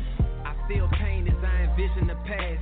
Sitting down, looking back at my past. Memories of the fallen with whom I used to share laughs. No longer here to be seen, no longer here to be grasped. Life is one big show. I hate changing the cast. When I heard Tia died, swore all I could do was gas. In college, I was trying to get numbers after a class. Grandmama dying slow while I was trying to live fast. Got regrets the emotions I can't control. Time taking its toll. Grandfather getting weaker, still by soul.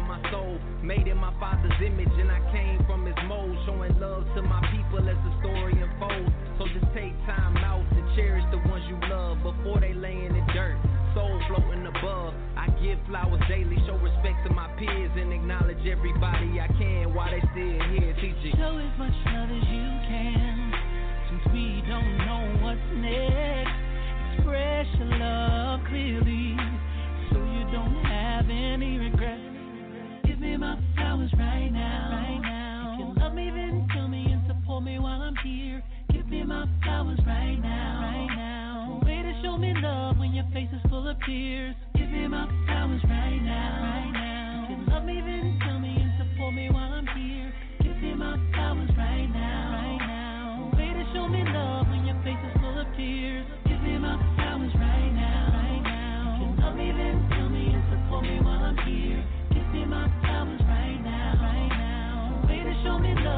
pictures full of tears. Give me my right now. Love me then tell me me while I'm here. Give me my right now. Way to show me love when your full of tears.